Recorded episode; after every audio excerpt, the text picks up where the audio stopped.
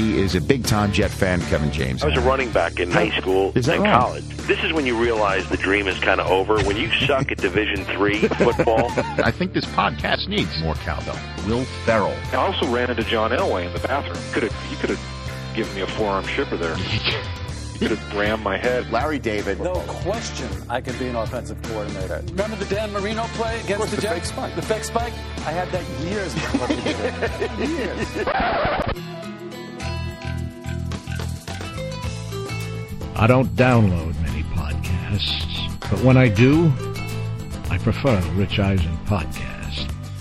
Here's your host, Rich Eisen.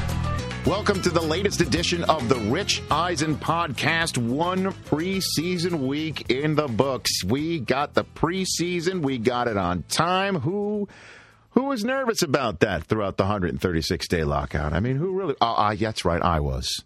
I was.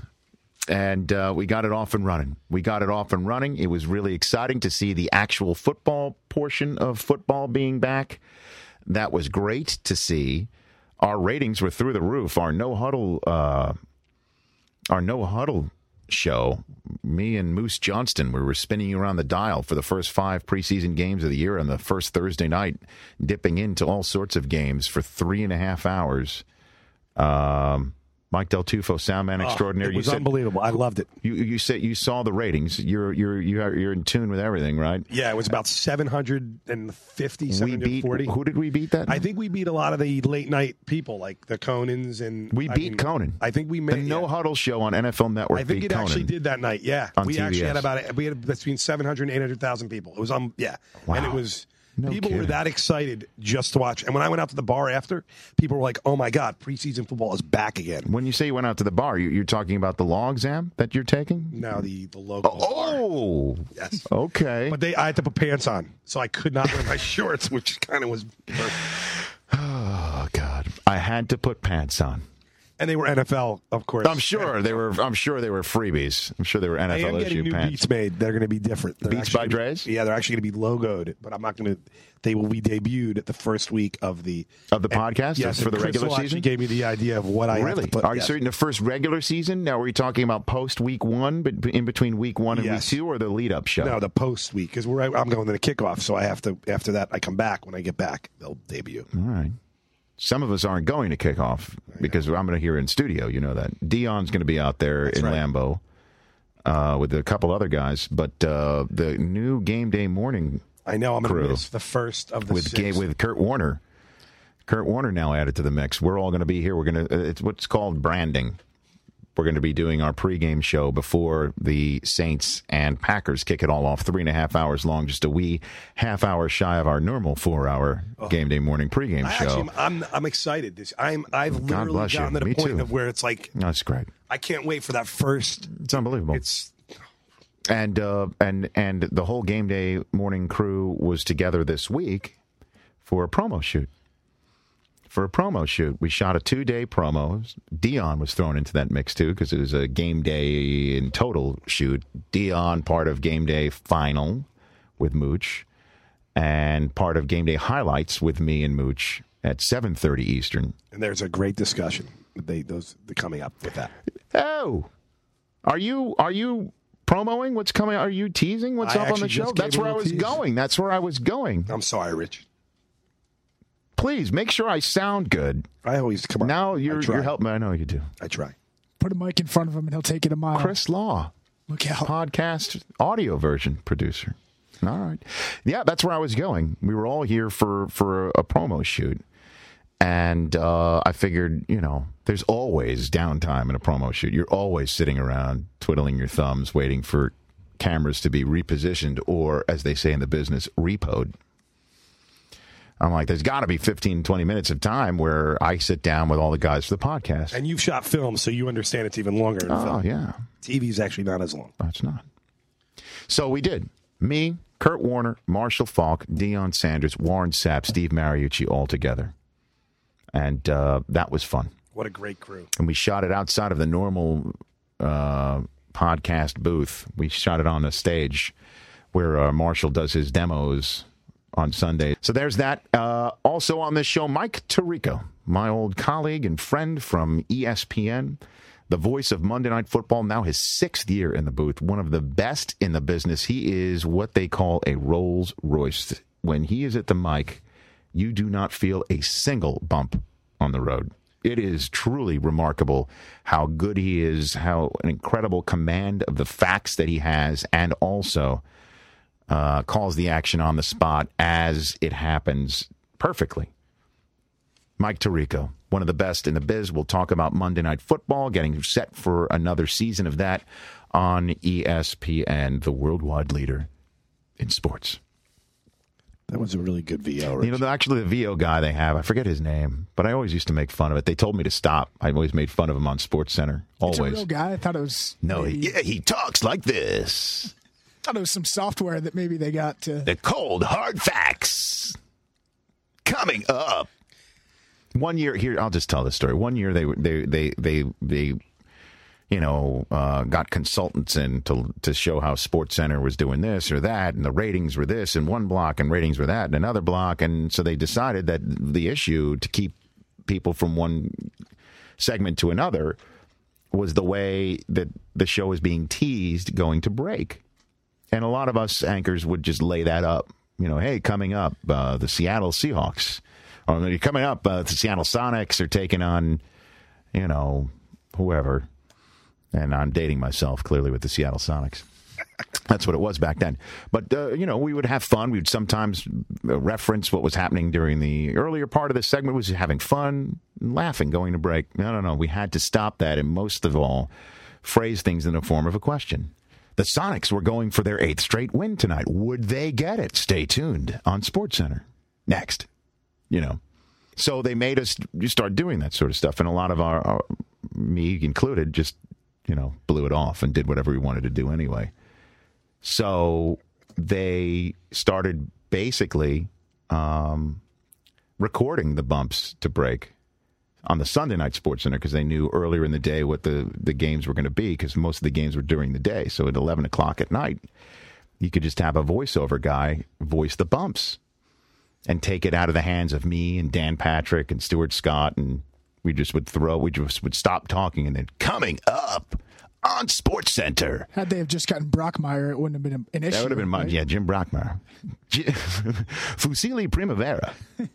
but coming up on Sports Center, a Sunday conversation with one of the best golfers in the professional circuit today. Tiger Woods sits down one on one with Carl Ravitch. That, that's pretty spot on. That's That is pretty great, solid. Rich. I mean, that's remember that basically, too. well, it's what it was. And also ahead.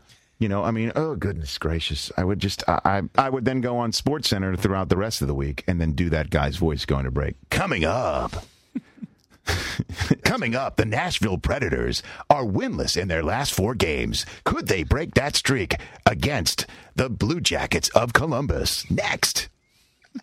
oh boy. Anyway, uh, on. Good times there. And lastly, uh, back by popular demand, Not Lion got some great feedback the last time this man was on. Jim Mora Sr., movie enthusiast. He will be here rating six films, six of them, with his own special rating of diddly poos. And he does know diddly poo. He does. Do we have that sound, or we don't have that capability in this we room? Are we working on we- we were enhancing? working- Can we enhance the podcast? We're enhancing the podcast audio in the audio world when I move into this room permanently. This will become my permanent what do you? I mean, you're you're. I'm coming over here starting the first week of September. So when I move Oh, over this here, is, so it's all after the the, the yeah, kickoff. so you got to wait. Our guess. world, okay. Sorry, world will Del soon. Tufo is also in preseason mode right now. Don't pull anything. Stay I'm- I'm hydrated. Stay out. Hydrated. holding And you two can't brawl. I have to break you up. Uh, the Diddley Poo rating system. Um, as we all know, his famous rant of team not knowing Diddley Poo. He hates that, but he has made an exception for this podcast to agree to rate movies by Diddley Poos. The fewer the Diddley Poos, the better. Sort of the inverse of a star system. Jim Mora Sr. going to be coming up on this podcast. Good times, everybody. Let's get started. Welcome to Marshall's Field. It is my field. It is your field. You're renting it right now. We are, in fact, renting it. Um, I'm thrilled to have uh, the entire game day morning crew uh, here. Marshall Faulk, freshly minted Hall of Famer. Good to see you. Steve Mariucci, good to see you. Good to see you. We've got Warren Sapp. Good to see you. Hello. My game day highlights compadre, freshly minted Hall Freshly Famer, minted. Thank you. Give you Deion. Sanders. Yeah, yeah. Thank you very much. Good to see you. And newcomer. You're a newcomer. rookie. You're a rookie again. Curl up, rookie. Wait What a Gatorade? minute. Hey, I've been waiting to say this. That's my been waiting to say this. That's my. Do we do we make him sing the Northern Iowa fight song? No. Right Do we do now. that? Right now. Is that I don't even know the Northern Ain't no Jack Del. Rio here. We hazing the rookies around here.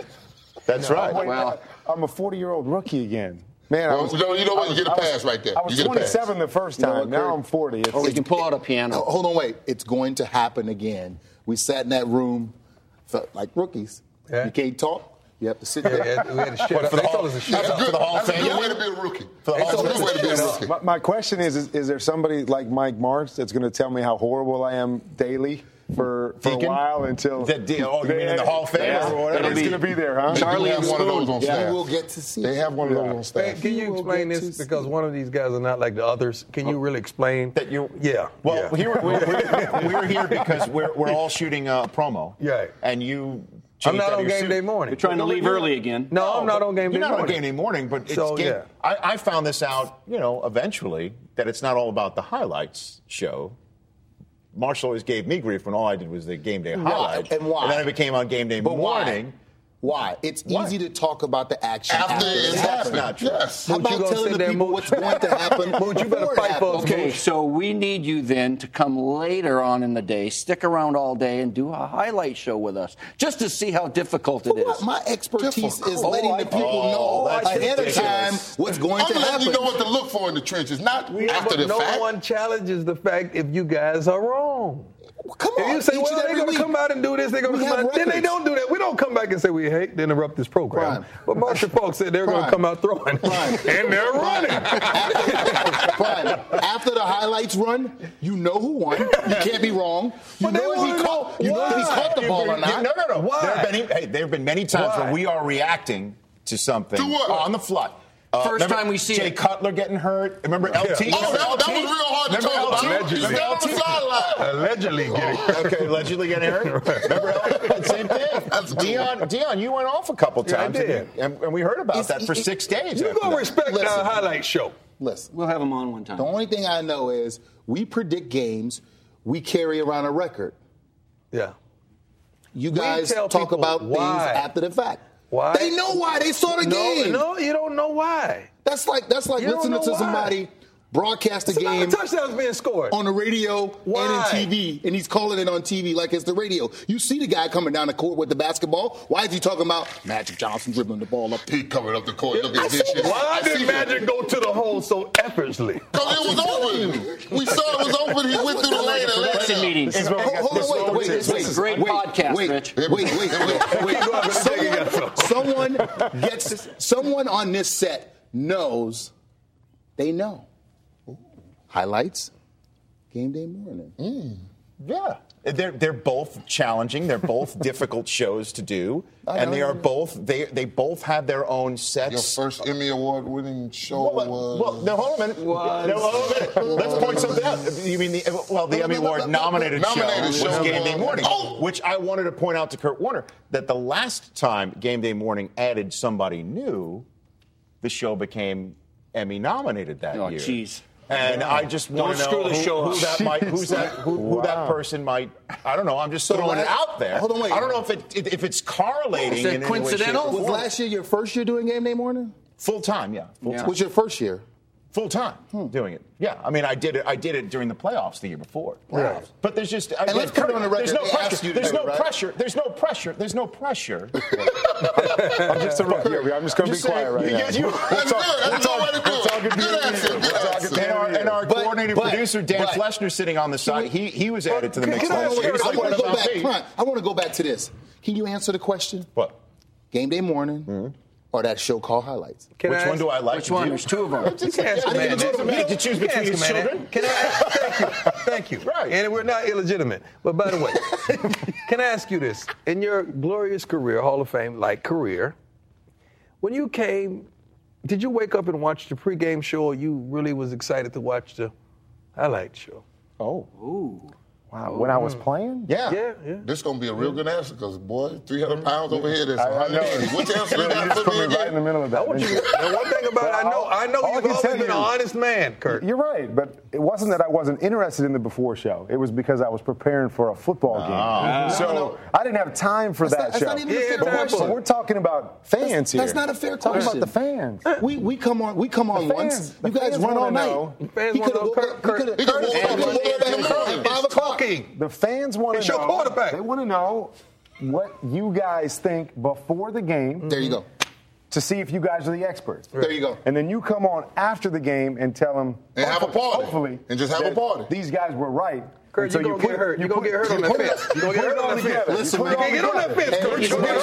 Wears the on that scars. fence, Eddie. Butch All wears the on scars together. of fence sitting. Years of fence sitting, Kurt. That's right. Butch wears the Because. I got the morning and two highlight shows. keep Two of them. everybody Two here. of them. Right. By the way, That's had to satisfy a lot of guys. You know what? Can we give. Kurt his first NFL Network? Good answer. Good answer. Good answer. Good answer. All right. Now you here. All right, uh, and, and before you leave this subject, let's give it up to Mooch. You are the only one who does all three shows. Yeah, all three. All three. All right. I don't know how you're you going to change it. You're going to change it this year? Moose doesn't do all three shows. No. Two shows. Yeah, yeah. Don't take that credit. You don't do three. Oh, you tapped out. Oh, you did tap You out. tapped You out. don't do the middle show. tapped out. You don't do the out middle of the middle. show. I do the middle show. You don't do the No, middle that's right. show. You didn't do the middle show. I do the middle show. I don't do the Michael. coaches show. I tapped out of the coaches show. No, I do three you don't on do the Sunday. middle show. the I game do day the highlights. middle It show. it's me, you, and I only tapped out once when I lost my voice. Huh? Deserving. You, him, and Irvin. Yeah, we do the middle show. Yeah, you don't do the. Me, and you, and Rich, middle show. And the night show, you're home changing diapers, and Fran comes on, and you and I and Michael do the night show. That's true. I'm mistaken. I'm 44 now. I'm 44 now. I'm sorry. That's all right. out early, Rich. Yeah, I do tap out early. too. Time. Don't worry I about don't it. Don't worry about it. Worry about it. You- you- Let's you full service. Then let's talk about some of the topics in the NFL that have, have cropped up over the past uh, few days. Uh, where do you guys stand on Chris Johnson's holdout? Pay the man. That's surprising. Do you think Do you think he's going to hold out deep into the season? Do you think that this is because Chris he ain't went in no past? hurry He to go went past. nowhere. He went past the. the Chris is not in a deadline. hurry to go nowhere. Those years that that holding on to me, it means nothing to him. You You're not will winning. give him his contract this year. So he went past the deadline for an accrued year towards free agency, and he just He doesn't need it. Rich, uh, when you're a running back, that that 30 number, if he don't get a new contract now, he probably won't see another one. He'll he'll that'll, that'll be two contracts, or maybe that's two and a half because that little money that they gave him was like was like a band aid on a gashing wound. He was supposed to get a lot of money. Um, I, I, I, I just don't understand what's going on. What what else does Tennessee? What, what do they have? Nothing. They, they don't have anything else to hang their hat on. It, it, the kid, the kid sells tickets. He's exciting. Um, He's one of the best in the game. No question. when you give him, when he touches the football, Defenses go. he's a ah. threat every time. And I just don't understand why they can't come to come to terms with him on giving him ex- an extension. Do you and, really and think- guys are getting money. Do you really think Week One is going to roll around and? If there's no contract for him, he will not be there. Where is he from? Orlando. He'll be at the crib. What's that state? Florida. Oh, we stick by. and what's- a- and what's- and what's bad about boy, it- with chips on their shoulder. They tell you that I And come. here's, and here's There what's bad go. about it. Every time a running back goes through this and he gets his money, what happens? He gets hurt. Because you need to be in camp as a running back. And it's not just for the pounding, you have to go through the repetitions. At, at playing that position, you can't just show up and play. Every running back. And you can't say it's the running back's fault. I mean, he obviously he's trying to get his money. The team, it's not like this guy has not put up the numbers. This would have been a lot easier after he put up that 2,000 yard season to Yeah. say, you know what?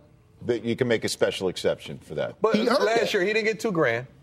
You know, didn't have a great year by his standards. Correct. Now, say what if he has another year like that?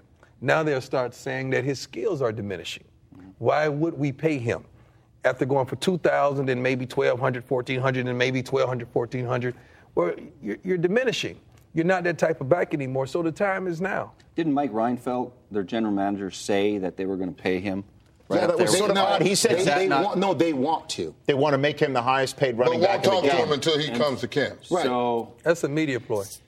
Yeah, exactly. That's all. Steve, but if you're a general manager, And I don't know if he did. He say that? Did Mike Reinfeldt He said, really they, say he that? said that they You want to make him the highest paid running to. back, but he's got to come to camp. If, it were, if. I were Chris Johnson and I'm not, and my general manager said, I'm going to make you the highest You got paid guy, hair, come to camp. I'm coming in, and I'm going to come in and get that contract. It's that simple. I like what DeSean Jackson did. He came in, and they're going to work him He into didn't have an option. He didn't have an option. Why? Why is it different? he's one year to- later close than Chris Johnson in his contract. It was it was the one year to get the free agent for him, and if he doesn't hit that date, it would have gone to two years. He'd have been stuck in Philly for two years without his free agency. But he's one year longer in the league than Chris is, right? Uh, yes. Yeah, he's three years in the league. Chris is in front of DeSean. No. No, it's the other way The other way around. around. Chris has only been in a couple years. Yeah. So that's the that's the tough thing that general managers have to figure out Oh, yeah, who one gets for paid. this You is DeSean's can't fourth. can't pay them all. This the is top Chris' dollars. third. You got to pick and choose. Yes, Chris is third. And DeSean certainly is going to get a new contract. It's right around the corner. And Chris would too. I just But hope that's he a gets whole it. It's different when I you talk about, about a him- breadwinner, a, a, a ball hog that you hand the ball off, those screens and check downs, everything to DeSean, which is a wide receiver, you know, kick return man. My my running back has to be here. I mean, that, that that's job one for any defense is The bad Chris thing, Johnson. The bad thing in this league, and we, we all know it, you get paid off potential instead of production. Always. You have two men who have produced. I mean, their stats, it, it's out there. CJ 2K and DeSean. Yes. They're not they quarterbacks. have produced. They're not quarterbacks. But They're they not- have produced. No, no, I agree with you. But it's But the- easier but- but- for this man right here to walk in there and say, I need my. Well, first of all, he don't even have to open his mouth. No, they're gonna pay him. They're going to pay him. Why? Because he's a quarterback? Well, they just did that. Tony in- Romo you- had 17 starts and got you, 60 million. would you agree with that assessment, Kurt? On the quarterbacks? Yeah. I would because it's a quarterback deprived league. And that's the bottom line is that you know to win in this league, you have to have a quarterback. Yep. You can look at it. The history, you know, shows it. So, yeah. Look at your former guys, team. Guys Look at your getting former team. overpaid at the quarterback position, like Marshall said, strictly on potential. We have no idea, but we need that position. So Cobb at we- $21 million a win is right about what That's we're looking potential. That's potential. That's So all we'll- it's ever going to So be. we'll sell that because we have to have that. Bottom line is they say we have to have that position, so I don't think there's any question. Quarterbacks are overpaid all the time and continue to be and that won't change. until Won't ever change. like, how many starts does Kevin Cobb have? Six? seven. 10. Seven. Seven, seven starts. He's got seven stars. Seven starts. Yeah. Three wins. And three wins. Three wins. And you pay him what? 61 million. Sixty. I rest my case. Three. And you That- give that- away that's a potential. round draft Million to win. and a That's, round that is pick. potential. You get paid mm-hmm. off of potential. It's the most league. wasted thing in America on a day in, day out basis, but it's the most paid thing in this league. That's very wise, sir. Potential. Speaking of wise, you had an interesting. I want to talk Ocho with you. The issues with Ocho Warren in, in New England is not the off the field stuff. It's not the twittering and all that stuff. Tom Brady this week said that Ocho's going through a crash course right now. What does he mean by that? What he means is Chad's trying to get himself back to the Chad Johnson, not Chad Ocho Cinco. Because the Chad Johnson that we knew and loved went to the facility every day, worked on his craft because he knew he wasn't an overly fast guy nor an overly strong guy. So his route running and his preparation would be his key to his Pro Bowls, his thousand yard seasons. And now you see the Ocho Cinco guy that has everything under the sun that he wants to do.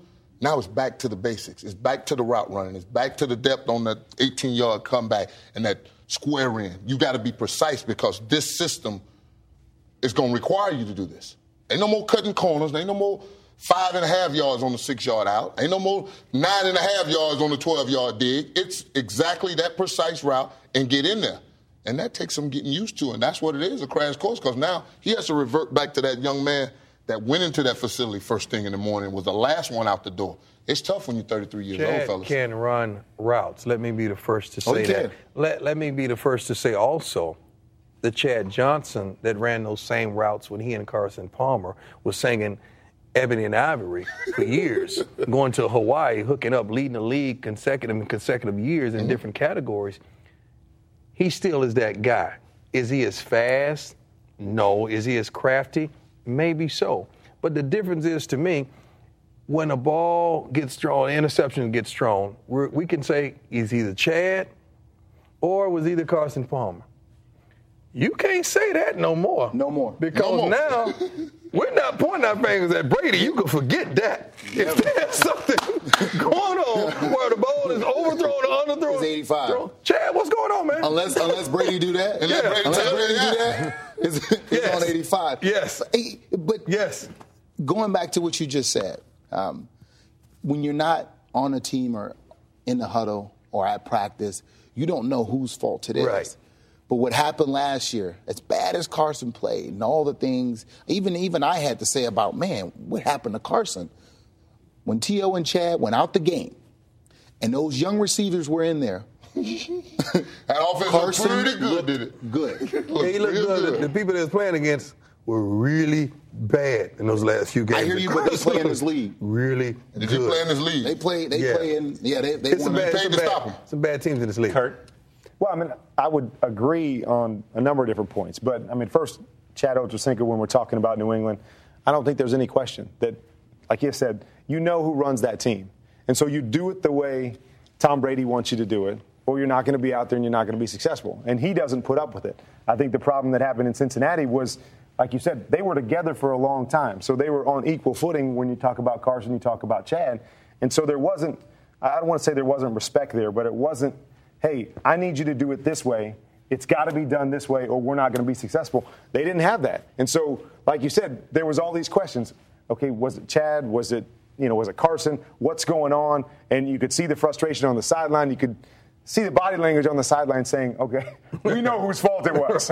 We're, we're trying not to call, call them out, but it's not going to happen in New England. And I think that's what makes New England so good is you put guys in there. They don't have to be the most talented guys. You say, you go to 14 yards and you break in, and this guy's going at four yards and he's coming across. That defender's got to make a choice. If you guys are where you're supposed to be, I'll find the guy that's open. And that's the key. It was the key to our offense Yep. is we could plug guys in. They might not have been the most talented, but if you went to the right spot, the offense got guys open. It was my job to get it to them, and you had to catch the ball. And that's what's going to have to happen in New England. That's what Chad's going to have to do if they're going to have success and if he's going to stay there. That, the other thing that's not going to happen is there's not going to be any more bullfighting, and there's going to be the No, he's gonna uh, do that. There's soccer some bullfighting. stuff. No, he's gonna do that. uh, He's we'll going to stay with we'll a see. fan. It's gonna We'll be some see. bullfighting. We'll Bel- see. Belichick, we'll he- see. he's going to get to do- And to do all that. of that, dancing with the stars over. We got a couple of guys here. When are you guys going on Dancing with the Stars? My but feet he's going to have to. He's going to put that stuff on hold for a little bit, so he can have a good year, and he will have a good year because he refocuses. Whether he turns into the old Chad or not, whatever that is, come early, stay late. Kurt, that, This that is was, his that was last- 80 catches a game for he may 1,200 have, yards he may have a, his talking about. best year in a long time if he does that and stays focused with a single purpose, not all this other Kurt, stuff. I, I always wonder, you know, like you said, he he and Carson were, were like that. You came in to our offense where Isaac had Isaac had been in the Pro Bowl. I had mm-hmm. been to several. Torrey was a first round pick. But if you said, "Hey, I need you to run this route like this," it was like, "Okay, No fine. question. Yeah. Yeah. all right." No I- question. Those are different personalities Well, that- that, but you that's- just that's exactly but what but you're it's, talking it's not the personality. It's it's what it takes to win because he has to get the ball to me Right. And- and for us the- to be and successful. It's the attention to detail. I mean, that was the one thing when you talk about the guys we had in St. Louis. They had attention to detail. You know, you run an 18-yard route and you're supposed to, you know, break, break it flat, not fall up the field four yards. You tell them to do that, they're not going to do that. They fall up the field four yards, that turns into an interception Yep. by the safety, and that's what I saw in Cincinnati. That's the Is difference in watch- the two guys. You watch the routes, and, and as talented as, as Chad and T.O. are, they're not necessarily with precision routes. You know, they're not built around that way. So they're going to roll into something. They're going to be a couple yards deep, a couple yards shallow. And if you're a timing quarterback, that's it. I'm throwing the ball before you break. If you break deep or shallow, the ball's going the other And way. And it- that's how it's built, and that's how it's built in New England. And that's so, how and that's how people retire Yeah. early. It- Uh, I mean, is that how, Uh-huh. that's how people say I'm I'm now retiring? Is, I mean, have we hit the Carson Palmer nail on the head here? Basically, Carson No, I'm not going to blame it on two men. No, that I'm he not. No, no, retired. Carson wants out. Yeah, Carson. He- I don't he- know. he- if no, Carson he wants won't. to he sold his house. He's football. because because Carson knew he's been through this rebuilding process that they are going through too many times. He knew that this was coming. well, uh, I'm I'm psyched for this year. This is going to be great. We were together for a promo shoot all day. I want to wrap up this discussion by showing all the people day. at home. Uh, we, we were driving around and uh, Literally and uh, some of us day. were driving around in uh, what, a 69, 69 Camaro. Me, Camaro. me, Kurt, and, and uh, Warren in a 69 Camaro. There we are. Okay, there we are, chilling in a 69 Camaro. And uh, you, Marshall, and Deion uh, with Mooch behind the wheel of a, an Escalade, Cadillac Escalade. There you are. And I want to show everybody, everyone because it was a hot day, and, and as always, they have to get the shots right. They didn't want to do that with all of us in the cars. Here are the stand-ins for Mooch, Deion, and Marshall. Let's see this right here. Here, let's see the stand-ins right here. There they are. I look good. I think I think I look good. Let me be the first to say. back. Seal, Seal was standing in for Marshall. You know what? I'm, the only, I'm the only one that got a celebrity to stand. in. See how that is right Mooch. there. What? What? I like that guy. you got to do highlights. Anyway, wait, let me see our stand-ins. Let's see my, our stand-ins right here. Oh my gosh, Rich, that, that's you. That's oh my I've had a rough night last That night. might, that might be the worst standing I ever had. Is Right that, that's I Steve, fellow Steve that's Young. Steve Yeah, Young is sitting Right, for right. Kurt. And I don't know, Brasco? Warren. I don't know what, what who that is for you, Warren. Me either, Rich. I don't know, Me but there. I, I, it's Hey, gonna, that's, Rich, there's a vicious rumor by a coach Yeah. that said they hit it dead on. That's all I'm saying. Dead on. Me? Yeah, you, This is rumor. Spitting Shoot image. More, Oh, this one more rumor. time. They said they hit This, it this dead on. is official. This That's is your reason. Propecia, here we come. On. Five years. That is No, wrong. That's not right. Suze, that's what you have to look forward That's to. not right at all. You know the Fidelity commercials where the guy sitting next to him? Yeah, you made good choices. That's. That's the 25 year old me. That's me. That's me at 25 years right there talking about choices. Oh, gosh. All right, guys. Thanks very much for being on the podcast. I appreciate it. That was a podcast. Is this Yeah. a podcast? Right, that was it. Rich, How can we you be have a TV and this be podcast? a podcast? Because it's a podcast on television. That's what it is. This is still a podcast. This is on iTunes, NFL.com. It's it's audio for many people. That's like a fake reel. and now and now it's Like on a TV fake too. On fake Marshall's reel. Field. Fake reel. Hey, you got to give I'm Rich fake credit real. though. He he he talked this thing. No, fake real. He talked this thing into existence. You you got to give him credit. You got to give him credit. It don't get credit. no bigger than Rich. When people dream, this is how you dream. Keep talking about your dream and it comes true. you, and you wind up like you're standing. The squeaky wheel gets the grease. Warren Sapp. Thank you. Thank you. Says, says T.O.'s former coach. Warren Sapp, Deion Sanders, Steve Mariucci, oh, Marshall Faulk, and our new guy, Kurt Warner on the Rich Eisen podcast. quarterback. He is the voice of Monday Night Football on ESPN, the worldwide leader in sports, entering his sixth year of calling Monday Night Football games. Uh, my friend and colleague from back in my Sports Center days, Mike Tirico. Good to have you back on the podcast, Mike. Hey, Good, good to be back. How, how long do I know you now? Well, I got it. Yeah, I was at ESPN in '96. That would be 96? 15 years then. Fifteen years. Wow, we're old. We had hair. We had. We both had hair then. we shot a, a promo this week for uh, game day morning, uh, and we just showed it actually in the previous segment. Uh, the stand-in for for me uh, couldn't be Balder. I mean, couldn't be, could not be. I mean, dri drive. Some will drive people to drink. Uh, he, I think he drove me to Propecia. Oh. You know, I uh, I got to do a, a commercial and doing some stuff with GMC again. With this year. Prime, yeah, with Deion. He's with mentioned Deion, and we were hanging out together uh, in Texas shooting the commercial on Sunday. and He is the best. he is so good, and and just to hear, and I think a lot of people heard, just to hear the story of all of his football kids, the teams that he has down in Texas, these age groups, and how they made their way to the University of Memphis and then the University of Louisville, and then on up to the Akron Canton area for the draft, uh, for the uh, for the induction ceremony rather, and played football games along the way like this old school traveling. He barnstormed. He barnstormed his way to Canton. Absolutely, it's just so neat and so cool, and um, I, I'm glad that people are hearing about the stuff that Deion's done because he he really has given a lot back to the game. Well, as you know, I mean, and, and a lot of people may not believe it. That's that's his. That's him. That's the that's the genuine Deion Sanders. More, more, more than more than the high step and dance Yes. and the do rag stuff and all that. That is really Deion, and and that, the way he connects with kids and the whole other era of of future football players Mm-hmm. and giving them that that opportunity for finding greatness. And a lot of the kids don't have dads around, so teaching those guys the the ways of life and those who have dads being a, a football example for them. I, I just give him a ton of credit. And he was fun to be around. How's Gruden? How's John? He's great. Gruden and Jaws on the road. It's you know it is really like we we, we all have our, our places where you kind of feel like you're back in a comfort zone. And with John, he's got a team to coach up again in our group and getting us ready for the season. He's got a quarterback he can pick on and Jaws. Yes. Jaws has a coach he can yell back at, and, and all playfully and lovingly. I mean, when when when there's a score and there's a touchdown, John is on me like nobody's business about, oh, they're going to review this, are they going to confirm this? And because I, I like to be up to speed on the rules, and John just likes to challenge the authority of the rules themselves. And since he has no official to yell at now, I've become that guy. I love it. That's, That's fantastic. And how many times does he actually physically hit you Oh. in a game in the booth? Like I, I, I actually, in the off season to train, uh, other than 12 ounce curls, I try to make sure that my right arm, because John stands to, my right, I try to make sure that my right arm was just a little bit thicker than my left Yes. for the year because it, it gets slapped. It's a quick slap. Uh, oh, I guess you want to say something right now, John. Hey, hang on, let, let the guy get tackled, then you can go. Well, it's also too if he's like Mariucci because they are from the same coaching tree. Right. Uh, he will punctuate what he's saying by actually hitting you, like using his arms and actually hit you while he's talking. Animated and passionate. Look, there, there's no there's no shortage for animation in our booth between Jaws and John. You, you certainly know where they stand and how they're going to tell you, and uh, they're they're both a treat. And we did uh, about four or five days up at ESPN getting ready for the season, and then went from San Diego to Houston. So we spent about a week together on the road. So we are in mid-season form of giving each other grief and watching football and having a great time. And again, before I get to uh, the Monday night schedule with you, what you just did in Houston, you also were in uh, San Diego this past week for preseason. Uh, uh, the tuna is back in the Bristol camp, and you had an incredible sit down chat with Bill Parcells. What what is that like? Sitting down one on one with a guy that you know is going to have a bust in Canton one day.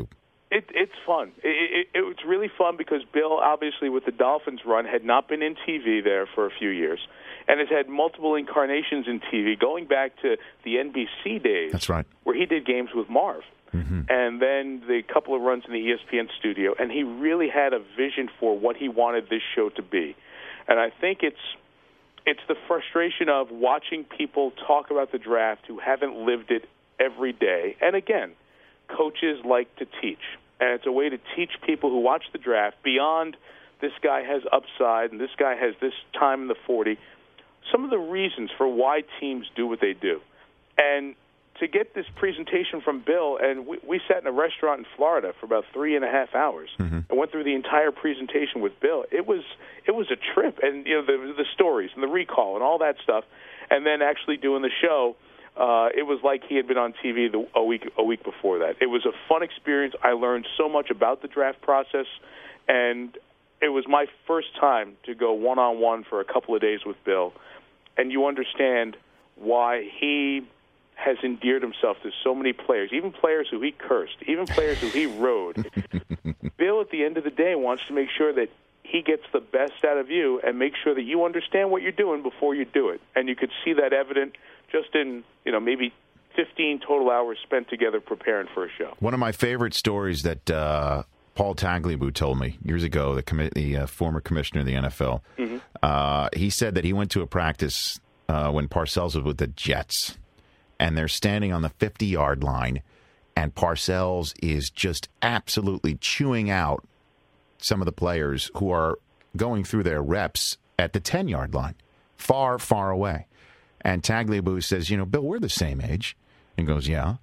Uh, how in the world can you see that far down to know not only what they're doing, but who's who? How can you possibly tell that? And he says Parcells reached into his pocket, took out a list of 10 names, and said, These are the 10 guys I know I'm going to chew their ass out today.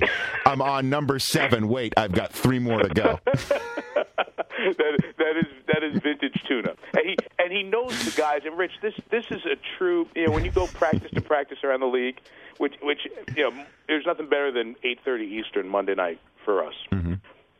during the fall. The only time that's better is Saturday morning to early afternoon when you're sitting at one of these practices. As the network that's going to broadcast the game, we have the opportunity to come into a practice that is closed to most of the media for most of the practice. They get a short period of time to come in during the week. And to sit there and watch coaches work, you can kind of see it in, in all the successful coaches. There's that little bit of they know who they can get on. And a lot of it is you're not doing it right, but most of it is really seated in I can make you better. And that's what I love about Parcells. And I've heard the stories and seen Gruden and can see he was that way also. Just they know which guy to drive a hammer on their head because at the end of the day it's going to make them grow, not shrink. And Parcells is the king at that. I know I know you guys do press conferences now on NFL Network during the week on Monday, and we we were starting to do them when ESPN News went on the air, and I was still doing the Monday night pregame show, Monday Night Countdown. Uh, it was called Prime Monday at that point. Wow, that's old school there. Very old school. I would plan our run for lunch at the White Birch restaurant, which you might remember. of course. Complete reference nobody cares about. I'd plan the lunch run so we could get back for Parcells' press conference when he was the head coach of the Jets. Oh yeah. Because that was the best theater. When, when he at some point would say, "Hey, look, fellas." Yeah. That was the the best theater. It's like, guys, look, I'm going to tell you what's going on here. You might not believe it, but it's the truth. We and would you better listen. We would run three, four minute long, uninterrupted uh, clips of Parcells press conferences on Total Access. Call it fresh tuna. We called it what's the fresh tuna of the day, and and I'm telling you, and maybe you sensed this when you were sitting there in that restaurant with him, Mike. It it was. It was like a Sopranos episode, where just like a larger than life guy from Jersey, busting stones, also getting really serious, and you never knew when he was on the edge of being serious or not, and and also being so free with his thoughts and philosophies, it was like you know he was talking to Dr. Melfi in the office. It was unbelievable. Very good. But but Rich, that's why he's good on TV, and and that's why and it's going to be great to have him back in our group again on on Sundays because you know all these guys who are the the great coaches. Many of them have the unbelievable skill of teaching and communicating well, and that comes slamming through the TV. And you know it. You sit with guys who do the same thing, and to have somebody with that kind of resume, with that kind of no filter appearance in how he how he looks and what he says, that that's a treat for fans because I think this game more than any other, you get closer to what's going on uh, with teams and in locker rooms because of the great players and the great people who have found themselves in the studios. And there's so much so much more pregame and postgame coverage of your team, of every team on all the networks than any other sport that we have. It really lends itself to that, and these guys just make it shine for us. So, bringing it to the present day, uh, uh, you were just in Houston with uh, the Jets and the Texans. Mhm. Rex, what was he like? what was he like in your meetings It, it, it, it leading was, up? It was about 15 minutes of, of stand up. You know, like, Re- Rex would go through. You know, and here's the here's the wonderful and difficult part of preseason is that quarters three through four, most of the players on the field will not be playing mm-hmm. significant downs. So you're trying to find the balance of showing what's going on in the game, and in fact, talking about something that is interesting to people beyond the absolute diehard hardcore. It's a lot easier to do those third and fourth quarters of preseason games on the local broadcast than it is a national broadcast where you're trying to keep people interested. But I'm always thinking, you know what? It's somebody's kid out there. Their mom's watching. Oh, yeah. they're one time on national TV. Who knows if they're going to make it in the NFL? The kids in the fourth quarter. So you want to make sure you call their name, give their schools. If you got something about them, great. So I'm I'm asking about you know some of the players at the back end, the third and fourth on the roster. You know, Rex is going to this guy, this and, and the rest you can make up if you want. that's great. You're you're not helping me a bit, but that's great. But, so so for for the for your podcast, Yes. pays. Mm-hmm. And I and I just found I saw a tweet from your colleague Kara Henderson. I didn't know that you had a podcast. Yeah. it was great to find that out. Well, you know, I've been accused of being self promotional every now and then. When your podcast got its own Twitter account, yeah, that that was. I, you know, I, I don't know if you know this. Actually, several of us texted each other and said, "Is it is it time for the intervention?" it, it might be.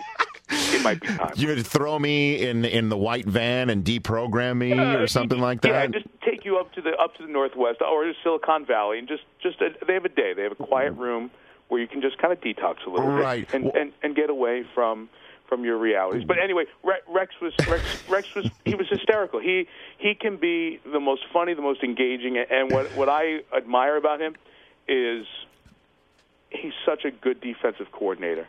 And he's a great promoter. Although you think he's got a huge ego, he's a great promoter of his players, great promoter of his coaches. There isn't a time that I've been with Rex, and it's probably eight or nine here in the last two plus years since he's been Jets head coach, where he hasn't mentioned Mike Pettine, their defensive coordinator, mm-hmm. and talked about having a, a staff with Bob Sutton the coach for all the 90s Army. at Army, who's coaching the linebackers. Callahan. Bill Callahan, what a great job Mark Carrier, the former safety, does as a D line coach. Bill Callahan is offensive line coach. Mike Westhoff, the special teams. Like they had punters. I said, well, you know, what's the plan for the punters? You know, what do you? Westhoff's got that, and and that's just the way he empowers his coordinators because he was a coordinator who was empowered. And and I appreciate a guy who you look at from his statements and how he talks. You say bravado and ego. But in reality, when you look at how he empowers his coordinators and his assistants, he, he's a great leader of men. And uh, sometimes we probably lose that in stumbling over ourselves to get him to say the next guarantee on our air. Right. And he flipped out last night. I haven't seen him like that when he threw his headset uh, during the game on uh, on Monday night. That was quite something. I, I I was wondering if he was trying to send a message or anything like that midway through the first preseason game. Well, probably a little bit of that because I don't think the Jets put up the, their most inspired effort. I, I think different teams, different teams, depending on the amount of competition in your camp, the amount of turnover, they're, they're just getting to that point at different times here. And the, Jets, you know, in, in some ways, were making little silly mistakes that you might not see in a week one or two preseason game because you've had your green white scrimmage that they normally have that they haven't had yet. But good, good for him to you know light a fire and it, it it stopped any substitution issues the rest of the game. Mm-hmm. They didn't have him the rest of the game because everybody saw the the big man slip. He's got a nice new uh, NFL properties design shirt that he's modeling here. He's spokesmodeling, and he's throwing stuff and he's unbuttoning buttons here, and he's going you know WWE on us. So he got the message across, which is the whole purpose of that job. When we start playing for keeps, uh, the Monday night opener for you, I assume you're doing the early game, is always on the doubleheader that ESPN always has to start Monday night, uh, the first weekend of the season, which is the best. Uh, It's so great when you're just, you see the Thursday kickoff and then all the Sunday games, which this year will be way uh, emotionally charged because of the September 11th 10 year uh, anniversary and then the double dip on ESPN to wrap things up. You've got an AFC East matchup, New England at Miami. And I mean, it's very difficult to say that it's such an important game more than most uh, because they're all important in the NFL. But for the Miami Dolphins, th- boy, do they need to win that game. And and for Chad Henne, he needs to look sharp because if not, that thing that thing can go south in a hurry. And that's a pretty big game, certainly for the Miami Dolphins at home. I, I think I think you're right on about one of your Michigan men there, Chad Henne. Uh, and you think about where, where they start, Rich. After that, they have Houston. They play three road games in a row at Cleveland, at San Diego, at the Jets in a Monday nighter, and then they follow that going back to New York to play at the Giants two weeks later and at Kansas City. So they have a really tough schedule. So anything they can get would be great. But just to get off to something positive, because if you think about it, the, the entire situation has been negative. Uh, you know, the the dance with Kyle Orton is he coming? Is he not coming? The lack of confidence and trust in Henne uh, go back to even the off season when Stephen Ross, the owner, was trying to woo Jim Harbaugh because of their Michigan ties. Harbaugh, if he's going to coach in the NFL, I want to take a shot at him. And meantime, Tony Sparano was kind of left to twist in the wind there for a little bit. So there's certain there's an over the shoulder look and feel for so many people there in Miami. We knew a couple of years ago they were Wildcat. It was Ronnie. It was Ricky. We kind of knew. Now we don't know what the style is going to be on that end. Reggie Bush is in there now. Can Reggie Bush be in every downback? They are so full of questions on both sides of the ball that if they could get the Patriots down there and get one of those hot nights and the humidity of Miami and get the Patriots on the run a little bit and do something different, that would really set a tone for their season. Because I think you're right. If it starts negative, it's going to be hard to kind of reverse and get the thing going back up. Meanwhile, this week, New England. I mean, I don't know how much you read into preseason games because the Colts are four and twenty-four in their last twenty-eight preseason games, and they looked horrible against the the Rams. But the the Patriots looked superb. And uh, Brian Hoyer is proving how he's going to be a very valuable hot commodity at some Mhm. point. And then Mallett, I mean, Mallett looked like he was firing on all cylinders, not just about how he zipped the ball, he knew where to go with it. I mean, And and now Brady's going to come out on week one with, on your network. That is going to be something to behold. We we have learned. We have absolutely learned not to pay attention to what wins and losses look like in the preseason or individual stats because who did they come against? Was it a, a second teamer in there with third team guys? But just w- with the rookies, you just like to see, okay, can this guy figure out how to huddle, how to get the play off in 40 seconds? Greg McElroy, who is the rookie for the Jets, seventh round pick out of Alabama. He looked good. Yeah, he, he did. He, he looked like he had played quarterback after the first couple of drives. Um, high school champion, national champion, mythical as it may be, and then college champion Alabama. He told, and he's a great, great interview. He'll be a future commentator someday. He he had a terrific story about getting into practice and how fast things happen and how everything goes. He said, you know, yeah, I've got the guy in my headset, I've got 40 seconds, but man, it's going fast, and you've got all these things you have to do. And I thought I was coming out of a pro-style offense at Alabama. No, that's that's not pro anything. It, it compares nothing to the NFL. So I, I love to see how those rookies just handle everything around the game and the play clock and things like that. And watching the young guys on Saturday and Sunday, you saw a lot of good. But seeing Mallett was a hmm. guy who looked extremely comfortable. And like you said, whether it sets up Hoyer as some trade bait or some value down the line, or they're deep at that position and can do what they want, no surprise, the Patriots have pushed the right buttons and have themselves in as good a position as anybody in the AFC. Again, this is going to be a year because it's so screwed up of consistency, coaching, and quality, and the Patriots are Yeah. a a a. Yeah, they, they are the hallmark for a lot of those things, and you, and you've got Ocho's first game as a Patriot too. I mean, that's going to be something. I want I want to see that. I really want to see what's going to happen there. You know, he was in Cincy, obviously, and Jonathan Joseph, who's now with the Texans and their big free agent corner acquisition. He was with Ocho for his first five years there, six years there, five. And uh, I asked Jonathan. He said he thinks he thinks Ocho Cinco is going to do well there. He thinks he needs a place where you know all the all the stuff of putting up the list of cornerbacks in his locker and all the need to find a way to get attention isn't there because the attention is on the team between the lines. And I asked him, does Chad still have it between the lines? And he said he's not what he was three, four years ago. None of us are, but he's still pretty darn good, and he's still going to be a really good, valuable receiver for Brady. We just talked about it though with Sapp and uh, Marshall Faulk and Deion in the previous segment. Uh, Mike is that uh, Sapp making the point that Ocho has for the last couple of years cut off his 18 yard routes at 14 and a half, 15, and and isn't running. Uh, to certain spots where he's supposed to, cutting it off and hoping that the ball's going to be there. And with a timing quarterback like Carson Palmer, that proved to be disastrous. Brady, if you're going to need to be at the 17 and a half yard mark away from the line of scrimmage, you best be on your spot to the millimeter.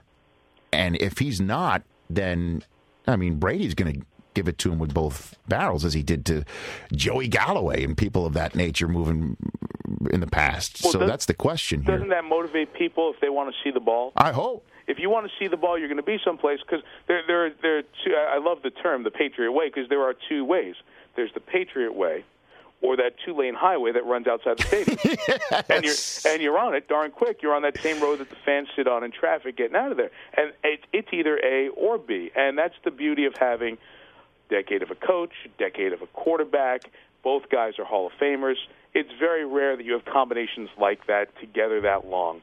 And it sets the tone for the entirety of the building.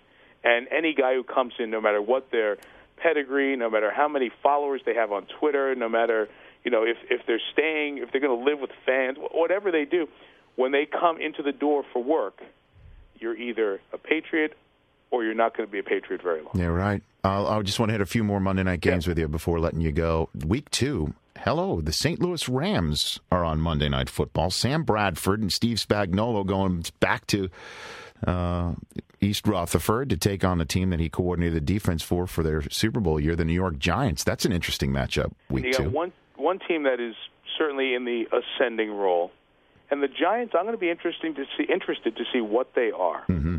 Are are the Giants still contenders in the East? Have they flattened a bit, or are they a team that is descending? I, I don't I don't know where that is. The changes on the offensive line, the wide receiving core, which looked phenomenal the start of last year, looks certainly different this year. What are you going to get out of Bradshaw and Jacobs in the backfield? There, there are a lot of questions all the way around the Giants. That offensive line, you can write those guys in stone there for a couple of years. Now you can't. So how is that going to be as a run group? Eh, Will they develop as the season goes on? I know Tom Coughlin likes David Baas, the center that they picked up, who was out in San Francisco. Another Michigan man. Uh, I like to bring you Mm-hmm. your kind of people, Rich. You know, I like to speak your language.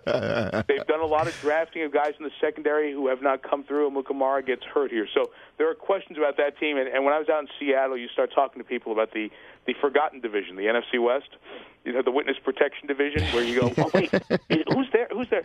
So I spent a day out in Seattle, and you talk to the players and the coaches, and everybody just raves about Bradford. So to see Bradford and to see the Rams on a national stage, that'll be fun to watch. Yeah, we had Al Michaels on here two weeks ago as I'm trying to get all the uh, voices like yourself of uh, the national broadcasts on the podcast before the season. Are you having problems getting anyone? No, no, no. Like I, I, I'm, Buck is going to appear uh, surprisingly.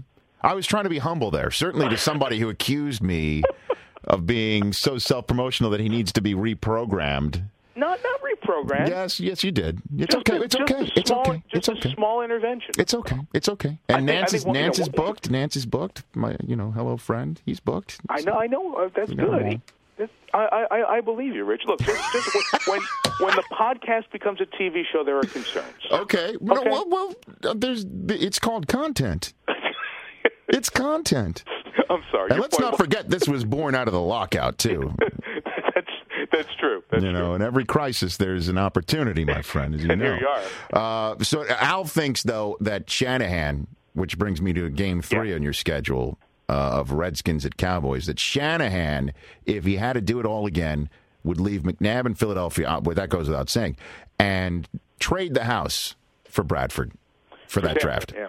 Yeah, yeah, and, you you you could see that too when you watch Bradford and you watch the poise he plays with, the things he does, and you know, when guy when you ask somebody a player off the record about another player, and they don't say a lot, that tells you how good he is because they'll say, "Oh, real deal, he's he's got it all." Yeah, those simple, often heard phrases. That's what you get when you ask about Bradford, and and you can and you can see that with Washington. You get Rex one week, Beck the next week, and it's almost like they're trying to they're trying to resurrect somebody's career. Where Shanahan has been terrific with young quarterbacks coming right out, who he has brought quickly to the surface and have done really well with him, and then have left there and not done as well. Now Plummer left and he didn't do anything. He didn't go anywhere, so we don't know with Plummer. But we see we're seeing a little bit of that with Cutler. I know Cutler made the championship game, but you think about his early, early time there. Mike has a Mike has a way of getting a young quarterback and really turning him into something. And I think of how Cutler was playoff ready when he got you know uh, through one year with Shanahan, and Plummer the same thing. And now here you are with a guy like Bradford who's got all those tools. I, I agree with Al. It's absolutely true. So, crystal ball at week three when you're in Dallas, who do you think is under center for the Redskins? Jurgensen. he might he might get so ticked off he'll come out of the booth. I, I've I've seen it. I I, I, I uh, the the network TV booth is next to the Redskin radio booth, and he gets pissed. When, when a player when a play goes to the left and the Redskins were struggling, and we had them against the Eagles, the unbelievable Michael Vick game last year. Greatest single quarterback performance ever. Seriously, I think so. I don't think we'll ever see anything like that again, Mike. Talked about it over and over and over, and Gruden said on the way out of the booth, down the elevator, on the way back to the hotel, he said that may be the best quarterback game you'll ever see. Period. Yeah. I know people always mention Vince Young in the Rose Bowl, et cetera, et cetera, No. but uh, we're No. talking professional level, Yeah. Monday night football, one game under the spotlight. Holy smokes! And and that, and let's not take away. It's no, let's not be you know.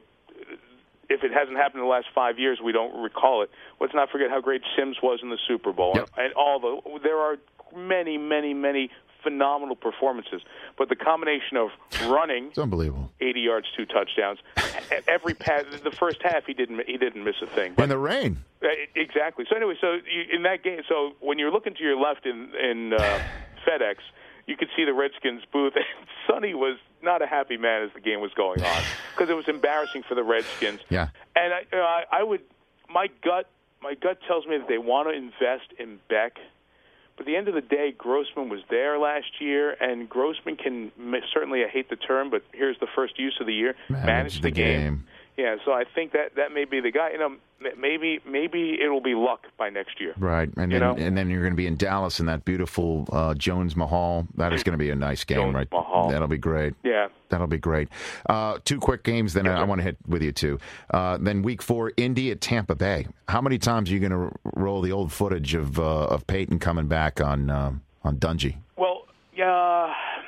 mm, I you know, mean, think of the guy who's next to me though. Mr. Gruden's there too. Yeah, he, he, he, he's, he's got. He's but he's going to have to eat. I know. I He's mean, oh, who was coming there. back. That's right. He came back on Gruden with. Dungy. He, Uh, he's the one who was there, so he will be. See, I think that may, great. they may limit it to like once a quarter. but you got to do it. I mean, that's the elephant in the room. My oh, we, oh, goodness. no, we, we we talk about it all the time. He talks about it all the time. And what a, what a great that game that game was over over over, and Peyton brought him back. And I think that that's kind of given John the uh, fodder for coming up with the nickname the Sheriff for Peyton, which which I love. I love that nickname. because and, and and he had a little interplay during that game with with Peyton, and uh, they they have joked back and forth about it in our presence a little bit. So you, you have that, and you also have who knows what the Colts are going to be because of the uncertainty in this offseason with Manning. Will it be slow to get started this year, as it was the year he had the bursa sac or the knee the knee issue? And and for the Buccaneers, every time you think, you know what, maybe they weren't as good as they were in the first half of the year, they finished ten and six maybe they're maybe they weren't as good as last year. And then in the preseason, they keep playing young guy after young guy after young guy, and they were they were dominant against Kansas City. I know it's one preseason game. Don't take too much, but everybody they put out there looked like a young good player. So I, I want to see with expectations. And there's another team in the NFC that you'll probably get to next. With expectations, how do teams that haven't done anything together do when people expect them to do? Well, uh, as you know, we always look for teams that are going to surprise, and one of the ways you look for a team that's going to surprise you see how they finished the Right. previous year. Right. And Tampa was supposed to go was on a playoff run until Jim Schwartz and the Lions came in and shocked the Bucs. Basically, I don't think they were supposed to. People expected the Lions to win that game. The Lions- they won four in a row to finish the won. season. They hadn't won a road game since Forever. I think the Edsel was put Yeah. put on, out of the production line. I mean, it, it, really. I mean, since Barry Sanders, it had been so long since they won a road Maybe game. Maybe since they last played a, hosted a Monday Night Football ten, ten to bring years. it full I- circle. It could be that. well, I can tell you, living living in Michigan, as you know, I Mm-hmm. do. Uh, after the schedule came out, I can't think of any any place I've been where people have mentioned Monday Night Football where they have not mentioned October 10th. I, I've never been someplace where they've been so excited for one game. Now the Lions have a tough schedule until they get to the Bears. who do they have? What do you think? They could- two and two, three and one. What do you think? The two, one and three. two and two and two wouldn't be bad. Just just to run through, they're at Tampa, Kansas City at home, at Minnesota, and we don't know what that's going to be. Right. At Dallas, which is never oh, easy. Boy, and so they then the open with Chicago. so they open with three or four on the road before the Week Five Monday night or Chicago at Detroit. That, that's exactly right. Their Oh, schedule was hard last year. Their schedule's hard this year. Their defensive front four is for real. If it helps the back end a little bit, they've brought in you know a significant number of veteran DBs, and that was the weakness of this team. Through free agency, they took care of the linebacking. Uh, the run, get the ability to run the ball will be something under a microscope as the preseason goes on. And you know, how, how many times can it be said?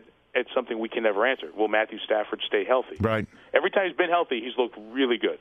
Can he stay that way? If so, they can go two and two through that four-game stretch of at Tampa, home for the Chiefs, at Minnesota, at Dallas.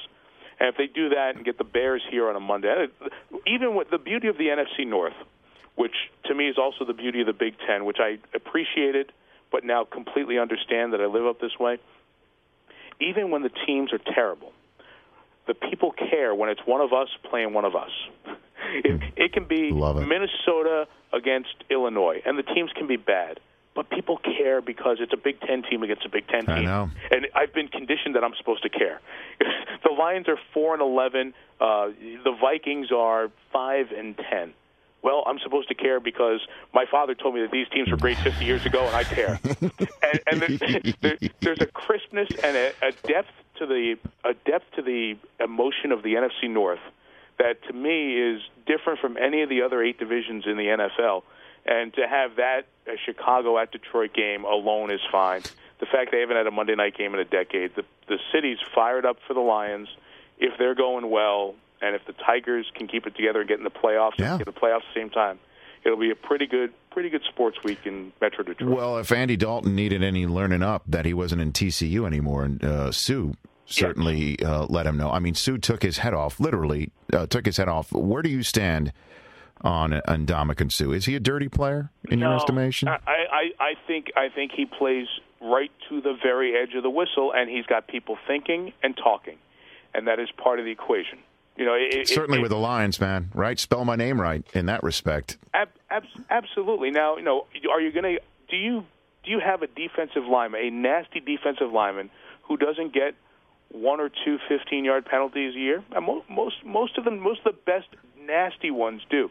That's part of having a little bit of aura. Now, here's the problem: the league has, or I say the league, I don't mean the NFL office. I mean the entirety of the league has it on their radar, which means your leeway is going to be very small. So when in doubt, you're going to get that flag, and that flag can hurt you in games. And they had one of those situations last year. Cutler. Exactly right. Mm-hmm. So you know that you as a team, you as an individual, are marked for somebody. Hey, we're not sure if he's dirty or not. That means when in doubt. Look, all the officials I think do as good a job as they can, but they are all very human. They know. They they watch NFL Network and ESPN. They know the reputations of guys. They're on the field with them. So when in doubt, if it's close, you're going to get a flag. It just happens that way. Why do you think the Raiders were the heavily penalized team for year after year after year? It's just natural. So I'm not saying he's singled out. I'm not saying the league singles him out or the officials. But because of the conversation, you've created this cloud, and you have to be very careful not to hurt your team in those situations. Yeah, a great five games to start, Mike. And then you got Miami at Jets, Baltimore Jacksonville, San Diego at Kansas City, which, as you know, was for a lot of marbles last year in the AFC West. Chicago at Philly, the dream team. Oh, wow. To kick off, I'm just looking through this right now. Okay, that kicks off November. Minnesota at Green Bay. Giants Kansas. Saints the week after Thanksgiving. Yeah, That- that- that- wow. That's one that's sitting out there, and then The at the end of- you got the Pioli Bowl, the It- Kansas City at New England. That's exactly right. And Cassel going back to take on Brady, and then the day after Christmas, the Falcons and Saints, which uh, last year was our last game, right, at a similar time. Yeah, what a great game that was. Week, week Oh, 16, it was man. a great game. Same And- spot, right? You got it in the same spot again. Yes, Your it's in the series finale. spot in the schedule. It was in Atlanta last year. It's in New Orleans this year. And I remember saying before that game, similar to what I said about the NFC North, when those teams were bad, their matchups were really good. Now that both teams are good, their matchups have become terrific, and I'm sure we'll have another one there. You're going to send uh, Parcells up 95 for that Kansas City at New England game? That would be nice. Just stick him right there on the sidelines. Do his son-in-law up in the booth and Belichick across the field. That would shake things up I a little think you bit. just bring him out at halftime. Did I just give Nor- Did I just give Norby an idea? Because I know he's listening. Rich, way way above my pay grade as usual. But you you you in fact have so much pull with oh, everyone Oh, yeah. in the league now. Yes. Perhaps you can make. That's the podcast that did it. You do the schedule, from what I understand. Oh, no, correct? yeah, yeah. I give Howard Katz a, a little nudge. You do the schedule. I, I understand, I'll- and I really want to give you credit because I know you haven't taken it for bringing the parties together and getting the lawyers out of the room. Yeah, that you was me. in and said, "Lawyers out." That was me. Raj, break it down, and that's how we got done. So I really give you a lot of credit. Oh yeah, I just hit Kessler on his hip and told him to, to beat it on down the line. That's exactly, Thank, thank that's exactly goodness. what it did. You know, you've never been more thankful to watch the fourth quarter of preseason football. Hey, listen, thank you for calling in as always, Mike. You are the best. You're a pro's pro. And um, are you going to be able to, is your schedule going to uh, allow you to make the first night game for Michigan against Notre Dame, or are you going to be on the road?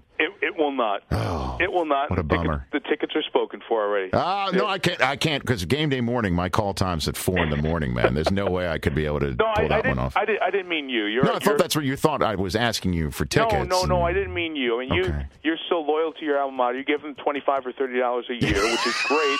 I, I just meant for anybody who might be thinking my ticket was available. Mike, thanks again. Good luck this season. Same here, pal. We'll be watching. We'll be talking. To you. Thanks, same to you. That's the one and only Mike Tirico on the Rich Eisen podcast. He's one of the best. Mike Tirico. I mean, just you hear how thorough he is and how he ha- had all the knowledge at the tip of his fingertips. Knowing what the Lions schedule is, knowing what the Dolphin schedule is. I mean, you didn't just have that out in front of him either. I, I, I can almost guarantee you. That's why he is one of the best, not just calling football games, too. I'm so thrilled now to have in studio here one of my favorite people that I met in the eight years on this job. In studio, in person. The coach who just also happens to be my official movie reviewer, the official movie voice of the Rich Eisen podcast. Good to see you, Jim Mora. Good Hello, see you. Rich. How are you? I'm great. It's great to see you. Good for seeing you.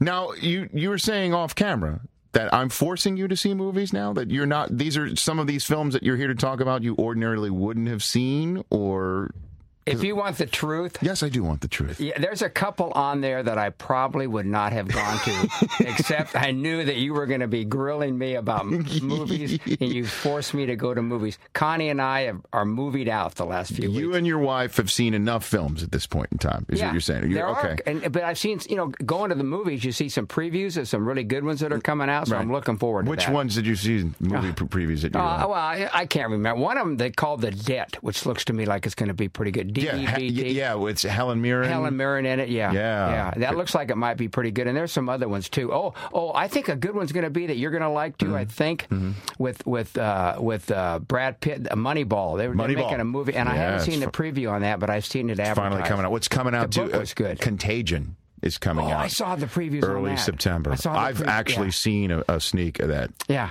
Holy smokes! Yeah. is that frightening? Yeah, that looks good. It is. Steven Soderbergh and there's like a billion A-list stars in it too. Right, right. That That's is a one. must. That's that's. De- so here's Well, what you're gonna do. You'll take a break. You'll take a break now from your movie viewing because you've seen enough. Right. And then in three weeks, when Contagion comes out, you'll be fresh to go back to the theater and see more films. I'll take a that's one of break, and I'll go back when you tell me, "Hey Jim, I want you to come back on, on my show." Well, you- then I'll start seeing Listen, movies. Bottom line is you're welcome anytime. But I've, I've spaced it out. I think you were on about five weeks ago when you first came on talking films. And in the interim, uh, last time I spoke to you, you had just come back from Iraq Right. with um, your son. Right. And uh, Whisenhunt and Kubiak. Right.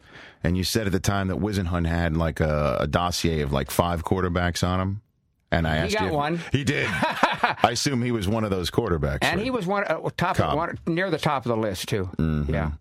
Um, and so, in the interim between our last time you spoke, you told me you have visited. You saw the Saints up close Right. and personal. You visited the New Orleans Saints camp. I went down there for a couple days for Mm-hmm. uh, another reason, and I went to their morning practice. They'd been practicing two or three days Mm-hmm. uh, at their beautiful facility. Uh, the, the the the guy, the free agents weren't practicing yet, but boy, was I impressed with that football team. I think they're really going to be good. Drew Brees didn't miss a pass; he was on target, perfect target every pass he threw. They had about a two and a half hour workout, full gear, hot and humid. I was sweating, soaking wet just watching them, but I was really impressed with the with their caliber of, of uh, quality And athletes. and the lack of Reggie Bush. How do you think that's going to affect them? They get they went and got Darren Sproles, who's pretty darn Hey. effective. Uh, what do you think the Reggie Bushless world is going to look like? Let me tell you what. I've always been a big Darren Sproles fan. Okay, I love that guy. When he was with the Chargers, what he could do, and the type of person that I've heard that he is to have in the locker room and all. And then I was really impressed watching practice with practice with Mark Ingram. And uh, I, I don't think they're going to miss Reggie Bush. The combination of Mark Ingram running the ball, you know, the first, second down guy, catching the ball out of the backfield, Darren Sproles uh, as a receiver and a part time runner and a return guy. I don't think they're going to miss Reggie And they Bush. got Pierre Thomas there too. Right. So what what do you think? And maybe this is for the fantasy players out there thinking, what do you think Ingram's role is going to be? Do you think he's going to be a guy who comes off the bench early second quarter, gets a few touches, and then you don't see him again, or how do you? What do you think uh, Sean Payton has planned for this this kid out of Alabama? Based upon what I saw in practice, I'd use him a lot more than a few times in the second quarter and Mm-hmm. then not seeing him again. I, I think that he'll maybe split time with, with Pierre, but uh, uh, maybe not be the third down guy. Sproles will probably be the third, Third down, down. Mm-hmm. guy, that, you know. But I think I think you're going to see a lot of Mark Ingram Mm. in the games. I, I really liked it. A real strong runner. I mean, he's built like a fire plug, big legs, and you know, it wasn't a full contact scrimmage type practice, but he was busting through there and breaking. You know, guys were trying to grab him and grab the ball and all that kind of stuff. And he was he's an impressive looking ball player. Yeah, we just talked about uh, with Tirico that for the second straight year, the season finale of Monday Night Football is Atlanta and New Orleans, which Ooh. last year was an incredible game. I mean, what a game that was! And New Orleans went into Atlanta to even the season series. That was really something to behold. Do you think Atlanta um, can win that division again, based on what you saw with what the New Orleans Saints are stacking up like? Right I, I, think I see. I see, last year New Orleans was coming off the Super Bowl win. It's always hard to come back and play as good as you did, no, no matter what you say and repeat and all that kind of stuff. I, if I had to pick a winner of that division based upon what I've seen and just I don't know, kind of a feel. I'd pick the Saints to win it. Now I think that Atlanta's got a good football team too. Ryan, the young quarterback, he's got to be getting better. I guess they're in love with that rookie receiver. I'm got. telling you, Jim, what I'm hearing about him from uh, Tony Gonzalez was tweeting out on Twitter, uh, the best rookie wide receiver he's ever seen. That's what people are saying. Julio Jones. Yeah, Julio Jones. That yeah. he is you, the real deal isn't even an understatement. Hmm. That's what I'm hearing about him. Uh, he's be, he's. We'll see if he can live up to this hype Yeah. because right now he's getting all the hype right now. I'm More than going with the Saints. Green. And I, Tampa Bay is going to be better. Mm-hmm. Uh, Carolina, no chance. But Tampa Bay will be better. Atlanta and New Orleans fighting it out. I'm going to go with the Saints. Right, and you mentioned Brees. I want to bring up this. I want to bring. Yeah, I love the guy. I just absolutely love the guy. Yeah. You know what he did? I mean, in in the off season, you know, when they had the lockout and everything, he I that, organized. yes. He organized practices. They he paid for guys to come in. He he he set up practices. He you know everything. It was incredible. It's amazing what he's become. Yeah. Because you know what happened in San Diego and Right. Philip Rivers and all that. It's amazing what he's become. I mean, he's become a sure. He he has. I really believe this within his grasp over the what he what he can do over the next five years of his career. He's got a potential spot in the Hall of Fame on the line. Oh, I, I definitely agree with that. Wouldn't you agree? Oh, definitely, definitely. That he has set himself up. Yep. That if he over the next five years continues and maybe even improves and wins another ring, another Super Bowl MVP, right? Oh, definitely, definitely. You'd have to throw him in definitely, that definitely Hall of Fame caliber guy, no question about it. Yeah, yeah. it's pretty amazing. Uh, and he's definitely considered an elite quarterback now. Right. And which brings me to the hot topic of the week. I want to bounce off you here. Okay. Eli Manning asked if he is uh, a top five, top ten quarterback uh, by uh, my f- good friend Michael Kay uh, on ESPN Radio in New York City. His response was, "I consider my, uh, absolutely that he does." And then he was asked if uh, he should be included in the same upper echelon as Tom Brady. Mentioned that specifically. He said, "quote unquote," I consider myself in that class. Class with Brady? Yes. No way. Now I like Eli. I've known Eli for a long time. Forever you know, the day, right? family and all that stuff. But but and he's not in the class with Brady. He hasn't done what Brady's done. But by, he beat Brady. anything. He handed Brady his only loss of that It- magical season. It doesn't matter. It doesn't matter. He didn't beat Brady. I mean, the team beat him. But but but to, to, to compare yourself as and I like Eli. I, I, you say is he is he in the top caliber in the league? He might be in the top ten. I wouldn't put him in the top five. Although I like the guy. I like I like the family, the whole deal. Well, this is nothing forever. personal. We're You know, talking I- okay, but no, Yeah. he's not. In my opinion, he's not in the top five in the NFL. No. I, Who, who is in Well- your top five? well, I got Brady. Uh, not, not necessarily in this order. Sure. Brady, Manning, Brees, Rodgers, uh, Rivers. Who did I miss? Anybody? No, I mean you've met, Roethlisberger could be thrown. No, that. no, not in the top five. He's got two rings. I don't care. I wouldn't put him in the top five. He plays for the Steelers. You know, they got the rings too. So I know they've got the rings too. But Yeah. Brady plays for the. I mean, you know, the Patriots had to play some defense. Right. I'm just. I, am yeah, I'm telling just- you, I'm throwing I, out there because that's that's the thing with. a quarterback. And and the and and the, and what are the Chargers? Probably not. Have they won a playoff game with Rivers? I don't oh, know. oh know. yeah, they did. Yes, they have. They, they've they've definitely won some playoff games. Okay. With Rivers. The question Yeah, is, they is have. haven't. They have. not gone to the Super Bowl with Rivers. Right. And Eli. Manning. Eli Manning has been to a Super Bowl. He's won a Super Bowl MVP, which is more than what one of the names on that top five list that you mentioned. When I when I just mean- just hey, I'm just telling you what I'm playing devil's advocate. I know you are. I, I, I, I, I don't think Eli's a top five quarterback. But if he's asked the question point blank, what sort of a leader is he on his team? He goes, "No, you're right. I'm not a top five quarterback. No, I don't consider myself in the Brady. Like, what if? Wh- how should he answer that question? You know, he's being asked, "Are you in the same class as Brady?" If you're a leader, your answer is, "Of course I am." Right?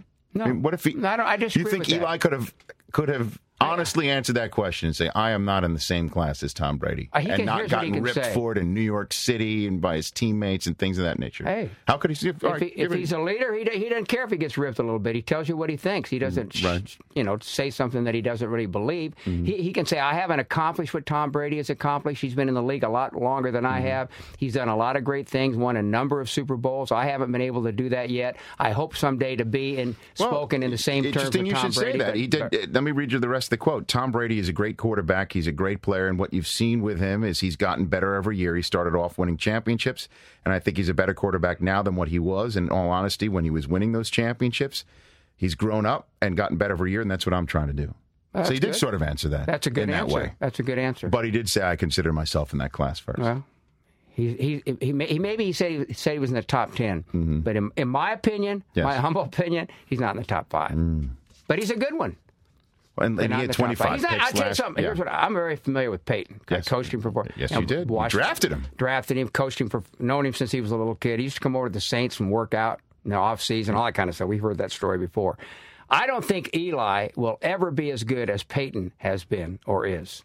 Well, most quarterbacks might not be right. Well, and, and but but Peyton's in you, when you talk about being in Brady's class, you're talking about you're talking about Peyton, Brady, those two guys that, Right. that have done it, that that have been in the league ten years or so, that have done it, won Super Bowls, the whole thing. They're, you're probably talking about the the top two maybe right now that based Right. upon their career. I've not been around Eli as much as I've been around Peyton. The times I've been around Peyton Manning is uh, post game interviews, uh, Pro Bowls, by just being around him. And Peyton has within him this DNA of eating, breathing, sleeping, everything football. He talks about it constantly. He just constantly is X's and O's. I mean, the year that uh, Bill Belichick coached the Pro Bowl team, he sat with Belichick for several times. You could just see in downtimes, just and that's all they were talking about: football, X's and O's, this and that. Does Eli have that same gene, as far as you know? I don't know, but but I know what Peyton has, and when you tell me he sat with Belichick and Yeah. tried to Oh, get yeah. off, that doesn't surprise me.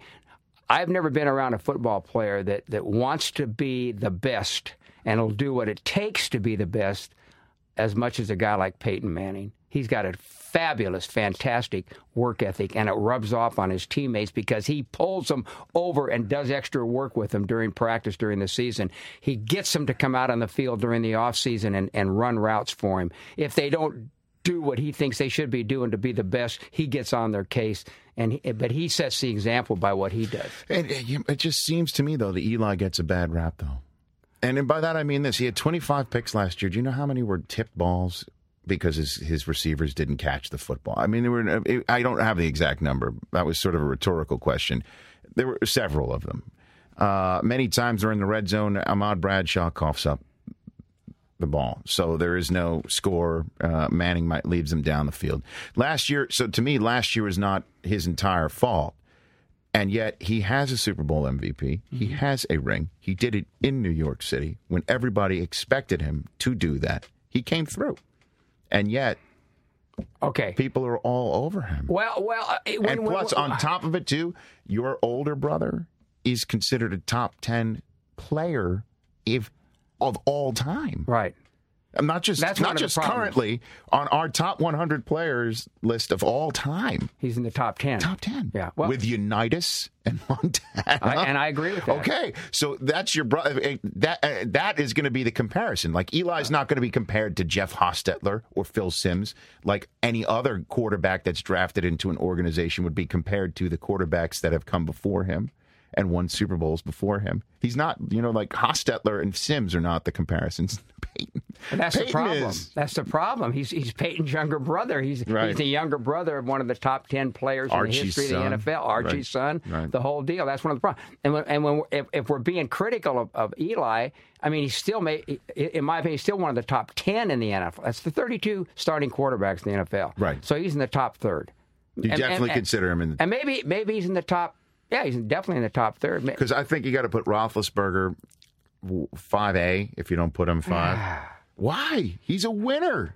He's so tough to bring down. He extends the play. I like Roethlisberger. He is super. I like him. I like him a lot. I think he's tough. He's a competitor. He's a Right. winner. I li- and he's he's won, like you say, he's won a couple All right, but, But- let's but even go there because clearly there's no one else in the AFC North, right? You don't you don't put Flacco above Eli, and and neither the Browns or, or the Bengals have anybody that's got enough uh, years under their belt, right? Uh, right. Uh, let's just go ahead and do this. The, the, the Titans have Hasselbeck. You don't put him above No, Eli, okay? no. Uh, uh, above Eli okay, or- or- Kuba- do you put do you put Schaub above Eli? Matt Schaub. No. Okay. Uh, and then you've got But I like Schaub. well, he's he's Yeah, got he's I got like quite an it. offense, and he's got some years ahead of him. Um, and then you've got uh, in the AFC South, you don't put Garrard above No, Eli. no, okay, no. Uh, in the in the West, you've got Cassel, you've got uh, Campbell, and you've got um, Tebow slash Orton. No, no, you. We're talking about Roethlisberger We're talking about being five A. Yes, that's what I'm saying. Okay, well, said just because I'm throwing out the other starters Okay. here. No, Uh, you don't put Eli. You don't put Eli behind any of the guys I- I, just mentioned. put- Rivers, you put him behind Rivers. Yeah, Eli. Okay, yeah. Rivers is above Eli. Let's just continue. How about Romo? Oh no. Well, Yeah. ooh, that's a close one. That is. That's a close one, Right? in my opinion. Yeah, that's a close one. Vic, what he did last year. Oh, I know, and I'm anxious to see if Vic can do it again. To me, that's going to be really interesting. I, I, and I like Vic, you know, uh, but I just want to see if he can continue to do it. To me, that's the mark of somebody that's special. Can you do it year after year after year? Yeah, certainly when everyone's expecting him. He was thrown And out I- there. I hope he does, What he, we sake. just talked about this with Tirico. What he did against the Redskins last year, uh, unbelievable. The, the single seat, one of the single greatest games by a quarterback. Do you put Eli above all of those, or do you have to put Vic above Eli? Right after what he did last year. I don't know about that. Okay. I don't know about that. All right. So we'll and then uh, the Beck slash Rex Grossman will just leave alone. no. Cutler, do you put Cutler above Eli? no. Okay. No. Uh, uh, and you've got uh, Aaron Rodgers. We've already put above Eli. Um, and then you've got McNabb in Oh, no. Minnesota. Okay. No. And then you've got Stafford. A lot of people are wondering what he's got Yeah, still, he but you can't put him above. He hasn't played. uh, Matt Ryan. I like Matt Ryan, that, but he he's he hasn't accomplished what Eli has accomplished. But but I think he's easy in this easily in the same class as Eli, Mm-hmm. and maybe at some point will will surpass Eli. But he hasn't done what Has- Eli's hasn't- no, done. hasn't done it. Yeah, right. And then and then Yeah. we've already put Brees in the top five. Yeah. Uh, obviously, Cam Newton is still young. Oh, God, And yeah, then and knows? then and Freeman may be there one day too, but Might he's be. a talented young kid. Can't tell And then everyone in the West, you just uh, Kolb and and uh, Tarvaris Jackson and Alex Smith and Bradford. A lot of people are very high on, as we discussed Oh earlier. yeah, now but- he looks like so. Eli Eli could be top seven, top six. Okay. Right? I'll go with, well, okay, we, we made the five, okay? We made the named five. And then, now we're Roethlisberger, talking, I oh, I'm going to give Roethlisberger 6 i I'm mm-hmm. going to put Eli seven. And Romo goes. Oh well, okay. And you got Vic. So you got Romo. Okay, Vic. wait a minute. Let me take that back a little Yeah. bit. I, I'm, I'm, I don't know about Romo, Vic, and Eli. To me, He is definitely top ten. Eli. oh yeah, definitely. There you go. Yeah, definitely. Yeah, definitely, definitely. I like him. I like the guy. Pull for him all the time. Right. This is fun. See, we don't have to just talk movies, but let's do that anyway. Okay. Okay. Uh, so again, the system that we came up with for you to review movies for us here on the You Rich came Eisen up podcast. with. No, don't give me that we that stuff. was the royal we. the system being uh, the Diddley Poo rating system. Oh gosh, I hate that name. I do. I hate it. Okay. But you're kind That- enough to uh, Yeah, to give you. some leeway For you. for the show For and you. for me. Okay. Yeah. Uh, the fewer the diddly poos, the better. So it's the inverse rating system of a star system. The more stars a movie gets by a movie reviewer, that usually indicates of how much you like the film. The fewer the diddly poos, the better. the better. That means that means diddly poo is a bad word. Zero, zero diddly poos is means you love a movie. Okay. And you've only done this once for us, and yet tell me what you told me when you were at the New Orleans Saints practice. Somebody screamed out at you. What did they scream out at you? I, I was I'd been at the practice for two hours, two and a half hours, and, I, am and I'm, they, and they have stands out there, and they let the fans watch it. Mm. And I'm walking to my car. I'm walking off the field, and, and I'm walking right in front of the stands, and some guy yells, "Hey, Mora, how many diddly poos you going to give the Saints?" Or something. See, it's catching fire. I know. I know. It's capturing imaginations, much like many of these films, maybe that, that are in movies near you.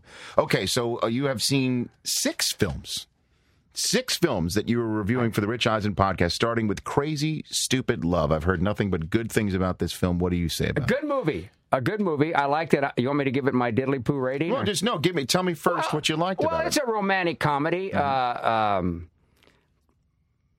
what's the guy from Steve uh, Carell? Steve, yeah, he's From in it. The Office? Uh, uh, uh, Irma Stone. Uh, Emma Stone. Emma Stone, really, and we'll get to her in a minute because she's in another movie here that we're going to talk about. I really liked her. Uh, uh, Ryan Gosling is that Gosling. Gosling? Yeah, yeah. yeah, was in it. Good. Uh, and I enjoyed it. I mean, I sat there and, and thoroughly enjoyed the Kevin. Bacon was in it. Julianne Kevin Moore was Bacon, in it. Julianne yeah. Moore. Yeah, no, it was. Uh, the lovely Marisa Tomei as well. yeah, she had a good part. She's spectacular. Yeah, I like her. I'm a big. Had a- I'm a big There- Marisa she, she, uh, there was some. It was good. It was you know typical ro- romantic comedy type. okay. Yeah. Did you I, did you laugh? Were you you? I laughed a little bit. Now there's another one here later on where I really laughed. Okay. But and I laughed a little bit, but I it was an enjoyable movie. I, I liked it. So crazy, stupid love, and would get what? what Uh, I'm going to give it two. 2 diddly poos. Two diddly poos. So that's right down the middle of the road, right there. well. That is. That's middle of the road. Hey, okay, listen, but- but- I'm not complaining. Okay, no, I'm, going to give it two, but I liked it. I would recommend it to people if they like that type of a movie. Okay. Yeah. Okay. Okay. Uh, Fra- here's one for you uh, that I'm excited that you saw. Uh, Friends with Benefits. Jim Mora Sr. seeing Friends with Benefits. Uh, Justin Timberlake and the lovely Mila Kunis. Is she something? Wow. I'm telling you what, she's a fox. If there's a fox in the movies right now, Mila Kunis is it. Yeah. And and Justin Timberlake, a good actor, I think. He, he did, he, you know, he's not just a singer. He's, Mm-hmm. No, no, he's, he's, a, he's, an a- actor. He's multi-talented. Uh, and I, it's very much like Crazy Stupid Love. Mm-hmm. I, I, I saw I, I saw Friends with Benefits before I saw Crazy Stupid Love, and, I, and I liked them both a lot. Again, a romantic comedy, Mm-hmm. Right. very good, funny, light, sexy, Mm-hmm. all that kind of stuff, you know. And, and and I probably liked Crazy Stupid Love a little bit more than Friends with Benefits, but Mm-hmm. I'm going to give them the same diddly poo rating, a two, a Two a two. diddly But poos. Mila Kunis is really something. I was about And- to say, just just for her alone, that's Oh, got that's oh, got to yeah. take you got to take ha- at least a, a half a diddly poo off the off the well, off the board might, just for her I alone. might. I mean, she's something. She's- I mean, you know, I saw her in in the, what was the uh, the, the Academy. Uh, oh, she was in the the the Black Swan. the Black Swan, and she had, she was thin. And for Yeah. Mm-hmm. that, and she'd lost a lot of weight, and she didn't look as good. Now she's filled out a little bit. you know? like the you like I a like little bit of fill, I like the filled out Mila Kunis better than the skinny one. Jim likes a little bit of the the, the Mila Kunis meat on the bones. Is it Miller or Mila? Uh, I, I think it is. Uh, it's Mila. It's Mila It doesn't matter. It doesn't matter. She's she's uh, a fox, as you would say. Wow. All right. So two diddly poos for friends with Benefits. For benefits. both those, yeah. Okay. Friends with benefits. Now we're going to switch gears here. Okay. Uh, one of the uh, more anticipated films out right now because it's an adaptation of a very popular book, The Help. Right. You have seen The Help. Saw The Help. What did you think with, with Emma Stone? Emma Stone. She's in that film as well. Right.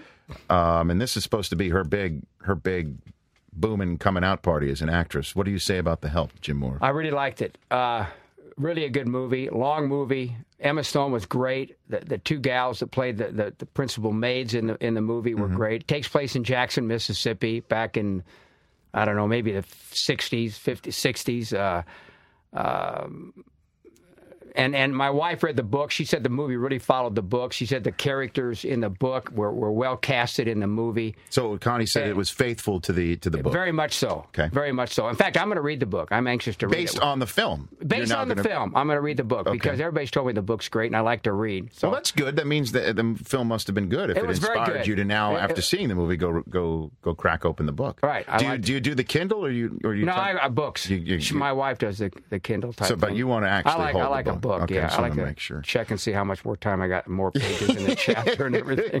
But anyway, You can tell how thick the rest of the pages are before you got to go. Okay, so you like the help. Why did you Why did you like it? Was it? Uh, It was, it was, you know, the, the, the other two we've talked about, Friends with Benefits and Crazy Stupid Love, were kind of romantic comedies. Like this was, this had more meat to it. You know what I mean? Yeah. More, more, uh, more drama, uh, storyline. Uh, uh, could be could could could have really happened. You know what I mean? And No, it yeah. might have happened. Sure. it might have Well, it's happened. a socially conscious Yeah. Yes. so, yeah. Yeah. Okay. You know, uh, dealt with dealt with racial prejudice in the South a number of years ago, which I'm sure occurred very much so, and uh, It was good. I mean, Okay. I, I, So what do you? What's the rating? One. One diddly poo for the help. One. One diddly. I mean, I, I, and I really liked it, but you know, zero diddly poo. You, wow, that's just well, that's your, it. knock You, you don't th- listen. You don't throw those ratings around No, I know. willy nilly, I'm gonna- Jim. I mean, zero diddly poos is you. You need to save that. I don't think you've given one zero diddly poos yet. You gave a couple of halves the last I? time. Did I? Yeah. Okay. You did. Uh, I mean, again, you need to reserve that for for Academy Award type stuff, which a lot of people think the help may be. Do you, did you, was there any Academy Award performances Well, in the help in your, in your if, if they're going to nominate like 10 movies now for Academy Awards, Yes, you know what I mean? what do. they're doing now, Right. it, it could possibly be in the top 10, Oh, like he- Eli being in the top 10 of quarterbacks. the, help, the help could be in the. it could be, you know. I love it. you just you, yeah, because it, it's funny because yeah, uh, in the previous Oscars there was just six films. I know. So now they're going to 10? they go to ten. The so like you- it. It's all. All right, uh, here we go. Here's another. Here, here's an interesting one. Cowboys and Aliens. You saw Cowboys and Aliens. That's the last one I saw. I saw it a few nights ago because I knew I was coming on your show, so I wanted to see movies. Oh, So that's one of them. That's one of them that you wouldn't ordinarily I probably seen. wouldn't have gone to see that. But uh, here's another reason. One of my buddies that I was playing golf with a few days ago said, "Go see Cowboys and Aliens. It's funny. It's really good. You'll like it." Mm-hmm. And Uh, very exciting.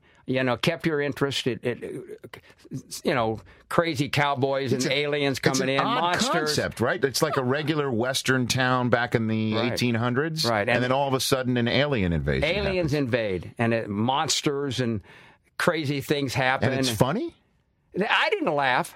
I didn't think it was funny. My buddy said it was funny. I, did, I wouldn't put it in the fun. It was exciting. Right. There was a lot of uh, wild, crazy, uh, you know, bombs and shoot up. Harrison Ford was an old cowboy. Harrison uh, Ford is in the it. other guy that Daniel Craig. Daniel Craig. He was kind of the he was the main guy. Olivia Wilde. You know, Mm-hmm. Yeah, yeah. she's- no, she's not she's- bad. Not she's- in the Mila Kunis, but still. And she's been in a lot of. She, you know what? Mm. She was in. Uh, she was in it. I think she might have been in. Was she in Crazy Stupid? So she was in the changeup. Oh, the change up. Olivia She was in the Wilde. change Yeah. We're going to get to that. We're yeah. gonna get to that. Yeah, Yeah, she's been yeah. in- she's yeah. in- I knew she'd been in something too. else I'd seen. She's in a hot actress too, in more ways than one. But anyway, uh, it, it, it's okay. I mean, it was okay. I, I didn't fall asleep. I didn't want to walk out. And, and, and but and Oh, no, it, it, hel- it not held my interest. When It a held- movie reviewer such as yourself Yeah. says, "I didn't fall asleep. I didn't want to walk Well- out," that's called faint praise, I'm not the least. yeah. So, what's your rating for Cowboys? And I'm gonna. I'm uh, see if I gave it four, that's awful. Four is- I'm gonna give it a three because Okay. it's not as good as those other ones that I've seen. Three diddly poos Yeah. for Cowboys and Aliens. But it was great to see Harrison Ford in a movie. I imagine, though. Yeah, but I, I didn't think he, he he wasn't in it a lot. Not Daniel enough. Craig was the main He was the guy. main Harrison guy. Ford was kind of the secondary guy. Harrison well, he's Ford. great, but I I, I watched it and I said, eh, somebody else could be doing this part, not Harrison Ford. That's kind of what I thought. Okay. You know, kind of. be- I thought it was kind of below his stature. Really? Yeah, I did. I mean, I thought somebody So if else. you were Harrison Ford's agent, you would have said pass. I would have. But did you know how much money he was offering? That's something else. I yeah. don't know the answer Yeah, to that though. yeah.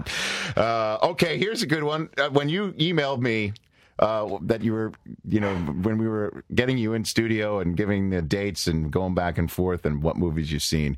I, I had to share this with the- staff too, saying I'm going to see the Ape movie tonight. Is what you, is what you emailed me. I'm seeing the Ape movie, Rise of the Planet of the Apes. Right. You saw this movie, right? Review it for me, Jim Mora. Well, again, it's it's you know it's a little bit of a takeoff on the previous Apes movies that I didn't see all of them either. Uh, more up to date, well well done. Um again, something you know obviously could could never happen. Again, something you sat there and you know you watched it with a lot of interest and and and it, it was very exciting. It held your interest. Held my interest, yeah, throughout. And you know, I've fallen asleep in some movies before. I mean, really, but but no, not Rise of the Planet. But it it it uh, it was good. It, it it was interesting. I mean, I, Okay. What I Did you feel for the apes? Did you feel what I- what I feel for the apes. Did you- Uh, did you think a little bit, a little bit, uh, but not society was put? But had, I'll tell you what I didn't like about it. What the, you the like? ending. En- The ending kind of left you like there's going to be a another sequel to it. Well, isn't that what it's all about, right? Yeah. They, I didn't think the ending was very good. Everything was pretty good up to the ending, and then it was a little bit of a eh, letdown. Well, I mean, nothing can beat the, the ending of the uh, the the original Planet of the Apes. What was that? Well, do you remember when uh, Charlton Heston sees this this Statue of Oh, Liberty yeah. on the on, Oh, yeah. on, on That's the right. beach? You know, and he's damned them all to hell. Uh, so, what do you give Rise of the Planet of the Apes? Three. Same as Cowboys and Aliens, but oh, Jim. Well, no. Listen, I'm just. I, I feel certainly since you say that, I'm forcing you to see movies, and, and, and you're you're you're giving them one peg above the, the worst rating possible. Well, the worst is really bad, but you know I, I don't want to. I'm not going to give it a two because I'm not going to put it in. You can't put it in Friends with Right. Benefits of Crazy No, Stupid Love if you like those. one. If you've recommended those to people, you I would recommend both of those. Yeah. All right. So right now, I uh, wouldn't recommend. I wouldn't say, "Hey, go see Cowboys and Aliens," or I wouldn't. I wouldn't say, "Go see uh, the Rise of the Planet of the Apes." I wouldn't say that. All right, last one. Last one that you saw. You saw the change up. Funny, funny, funny. I really like this movie. I mean, it. I don't know about the reviews that it got, and there's a lot of swear words in it, and there's a Mm-hmm. lot of nudity. But I'll tell you what, it was one of the funniest movies I've seen in a long time. Uh, the last movie that I just sat and laughed and laughed and laughed might have been the first Hangover movie. You know what I mean? Right. And I saw that twice. I saw it once. You by saw The Hangover twice. The first one, not the second one. Right. Yeah, because I saw it by myself one time. Then I took Connie to see it. Okay, so I. I'd go see this one again. You'd see the change I'd up again. See it again, and Connie and I went with us, and we were both laughing out loud a bunch during that movie. Because now, we, we, yeah. Oh, go ahead. well, I was just gonna say, if, if you don't want to hear swear words, I mean, I don't know what I can say on this show, but I'm not going to say the word. But right. But but and and nudity and and, and I wanna see but- that. But I'll tell you what. Yeah. Okay, well then you'd like it because some good-looking women in it, and you know, and- Olivia Wilde's in it, right? yeah. Yeah. And I don't know the other one, but and and Leslie Mann is her name. Yeah. It was, it, it was and it's funny, man. I was laughing out loud. It, Oh. It's a good movie. Okay. Yeah, I like I liked it, and it's kind of a, a you know a romantic comedy type thing on the on the I don't know if it's romantic. Yeah, it is on on the same line as uh, Friends with Benefits Mm-hmm. and and Crazy Stupid Love, but I I liked it a little better. Okay. So what do you give it? What do you give the change up? One. One diddly poo. One. Oh, because I thought the way you were raving that that sounded like a No. half diddly poo to me. No, I'm just not so you going. know, before Oh, I you- can do halves. Hold on. Yes, you can do halves. Let's let me let me just give this to you because you saw another Jason Bateman movie, Horrible Bosses. You gave that a half a diddly poo. I did? Yes, you did. You did. Did you like I might the give change this up? one. I might give this one. Well, so th- do you like God, the change up so- better than Horrible Bosses? If you had to compare yeah, the I two, did. I did. I did. So then you, I, I, I did. I don't know why. I don't want to influence your system here. You, You- give it whatever you want. You give I'm gonna give it a one. Give it a one. I'm still going to give it a one. One diddly poo. Yeah. For the change up. Yeah, Okay. I, I would recommend, but you know, you got to make sure the right people are watching it. I mean, you wouldn't want to take your kids to it or something. Viewer like discretion advised. Very much so. Yeah. So uh, just to recap. Oh, by the way, we had uh, Jason Bateman on um, just uh, two weeks ago, and I told him that you were the official movie No, reviewer. I- look at everybody there. Okay. Put your hands up and swear. Swear All to right. swear, swear to the football gods. This is true. This, is, true. definitely Okay. This is true. All right. I told Jason Bateman that you are the official movie reviewer of the Rich Eisen podcast, and he had the same reaction that you did. What? That that that upon hearing about him uh, being told about you, he could not have been more excited. Oh yeah, big deal. It's true. Okay. It's right. true. He couldn't Big have been deal. more excited. Yeah, have more Yeah, that- he did. He, couldn't. He honestly was well because again, Jim. I mean, you are you know the coach, the coach that everybody's known and loved for years and years and years, and probably don't expect that. He probably doesn't expect that you go to see the the only reason up. Jason Bateman knows me because he probably watched those cruise commercials during the season, and he's the change uh, the uh, playoff guy. That's probably what. He did offer to. He did offer to take Coach to the premiere that night if he, were in town. did, He thought he was in actually. town. Change up? No, yeah, for the change up. Yeah, I would have Yeah. gone. He he said he would have taken you. If God, you were, I'll tell you if what, that's a funny. town. That's a fun. Those two guys. Yeah, I mean, Ryan it- Reynolds and, yeah, and him. It's, it's funny. It's. Hey, I hope I'm not overdoing this thing. You're not overdoing I- it. I thought it was funny. I, I, I can't wait to see it. I just haven't seen it because of you know preseason and Right. podcasts and two kids and all that stuff. Um, so you you reviewing uh, from the bottom up. Uh, Rise of the Planet of the Apes, Cowboys and Aliens, three diddly poos. Mm-hmm. Uh, Crazy Stupid Love and Friends with Benefits with the red hot Foxy Mila Kunis. Right. Two diddly poos. Right. Um, and then The Help and The Change Up could not be more on opposite ends of the cinema spectrum. That's for sure. One diddly poo. Right. You liked them. And these, you know, I go to a movie to to sit there and enjoy the movie. I don't care what everybody else says or Right. the critics and all that. Just hey, what did I think when I walked out of there? And uh, That's how I felt about those movies. And I didn't give anybody a, no diddly poo. because I, nothing just knocked my socks off. You know what I mean? I'm talking about it has to be really be special, and and nobody got a four because it was just I wanted to walk out or whatever. That's Mm-hmm. That's it. I I. I like it. Uh, the zero diddly poo is the holy grail. Of well, it better be good. I probably not. Don't ask me which ones, but I'm sure I've seen some. You know, well, you would have given well, The Hangover zero diddly poos, right? No, you saw it twice. Might have given it a half. A half, really? See, I, I like that, Jim. Don't don't just throw the zero diddly I'm not going just to. do it. It's got to be something special. Hmm. Uh, don't ask me what I would give. no, no, I won't Yeah. do that. Um, because there are going to be more times you Right. come back on. I better go see some. No, movies. no, take a break. I don't want you to burn out. Please, I want you to be able to go into the theaters with your what your popcorn, right? And Popcorn, Diet Coke. popcorn, diet coke. And again, you if you have not taken my suggestion of giving a little burst of chocolate to your popcorn. No, no. Chocolate to my popcorn. Oh yes, yes. Drop the raisinets in to the popcorn. have you never heard of that before? No. Are you a raisinette fan?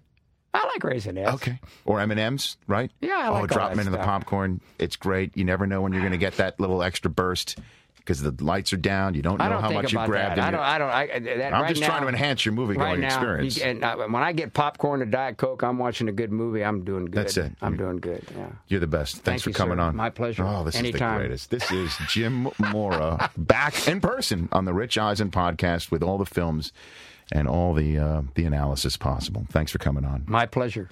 That was a lot of fun.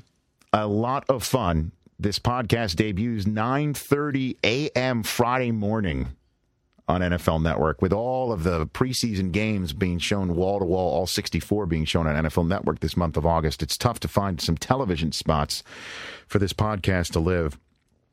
Um, but it's going to debut Friday morning, eight uh, nine thirty a.m. Eastern, and please do set your TiVos for that, just to merely see Jim Mora Senior wearing the Beats by Dre headsets. Classic. Totally worth it. Right? I do agree. I mean, I, I think this podcast uh, gave Jim Mora Senior some street cred instantly. Totally. I Once you agree. put those on, I do agree. And next week, Paul Rudd. How cool will that be? Looking forward to Paul Rudd. He's uh, he's a favorite of mine. Love a lot of his movies. Knocked Up, instant classic. Yeah. Uh, He's been Well, in a ton of good Clueless, and but you know some of the best stuff. He was Anchorman. We Role talked about the last time role models. I mean, he's Good he's one of those guys that He's the just best. seems relaxed. Good dude too. He is. He is who he is. He is who he who he, he is who we think he is. To use the Dennis Green vernacular. Uh, so that Paul Rudd's next week. The rest of it's sort of up in the air. I'm not lying, but it'll be good. Uh, I hope you enjoyed this one. I want to thank Kurt Warner, Marshall, uh, Deion, Mooch, quarterback killer Warren Sapp for joining me. That was a fun discussion. Mike Tirico, want to thank him, and of course the worldwide leader in sports. the cold hard facts with Rich, that is really good. I remember. oh god i pulled a groin just doing this voiceover He still does voiceover. he still does I know. It's, I'm dying. coming up next on sunday countdown I remember those. Mike ditka remembers the days of the 85 bears when he hated buddy ryan's guts. He sits down with steve mcmichael.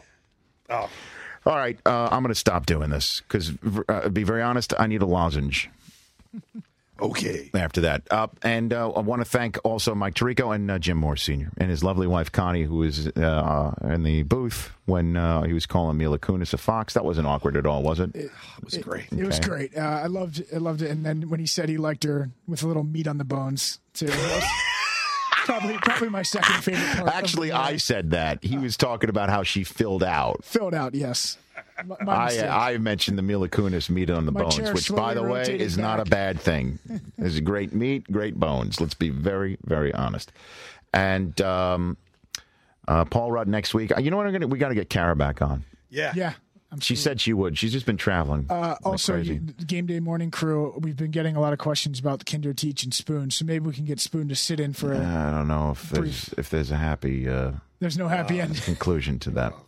That's why we usually think of these. But we do have to we do have to, as we say in the business, put a button on it because there's a lot of people wondering what happened with that, especially since the kindergarten teacher that Kara set uh, Spoon, the original television producer of this podcast, up with. Um, we need we need to get the stirring conclusion of that, or maybe something's happened that I'm unaware of. We need closure. We do need closure. The same thing for this podcast. Rich Eisen signing out. Stay listening, my friends.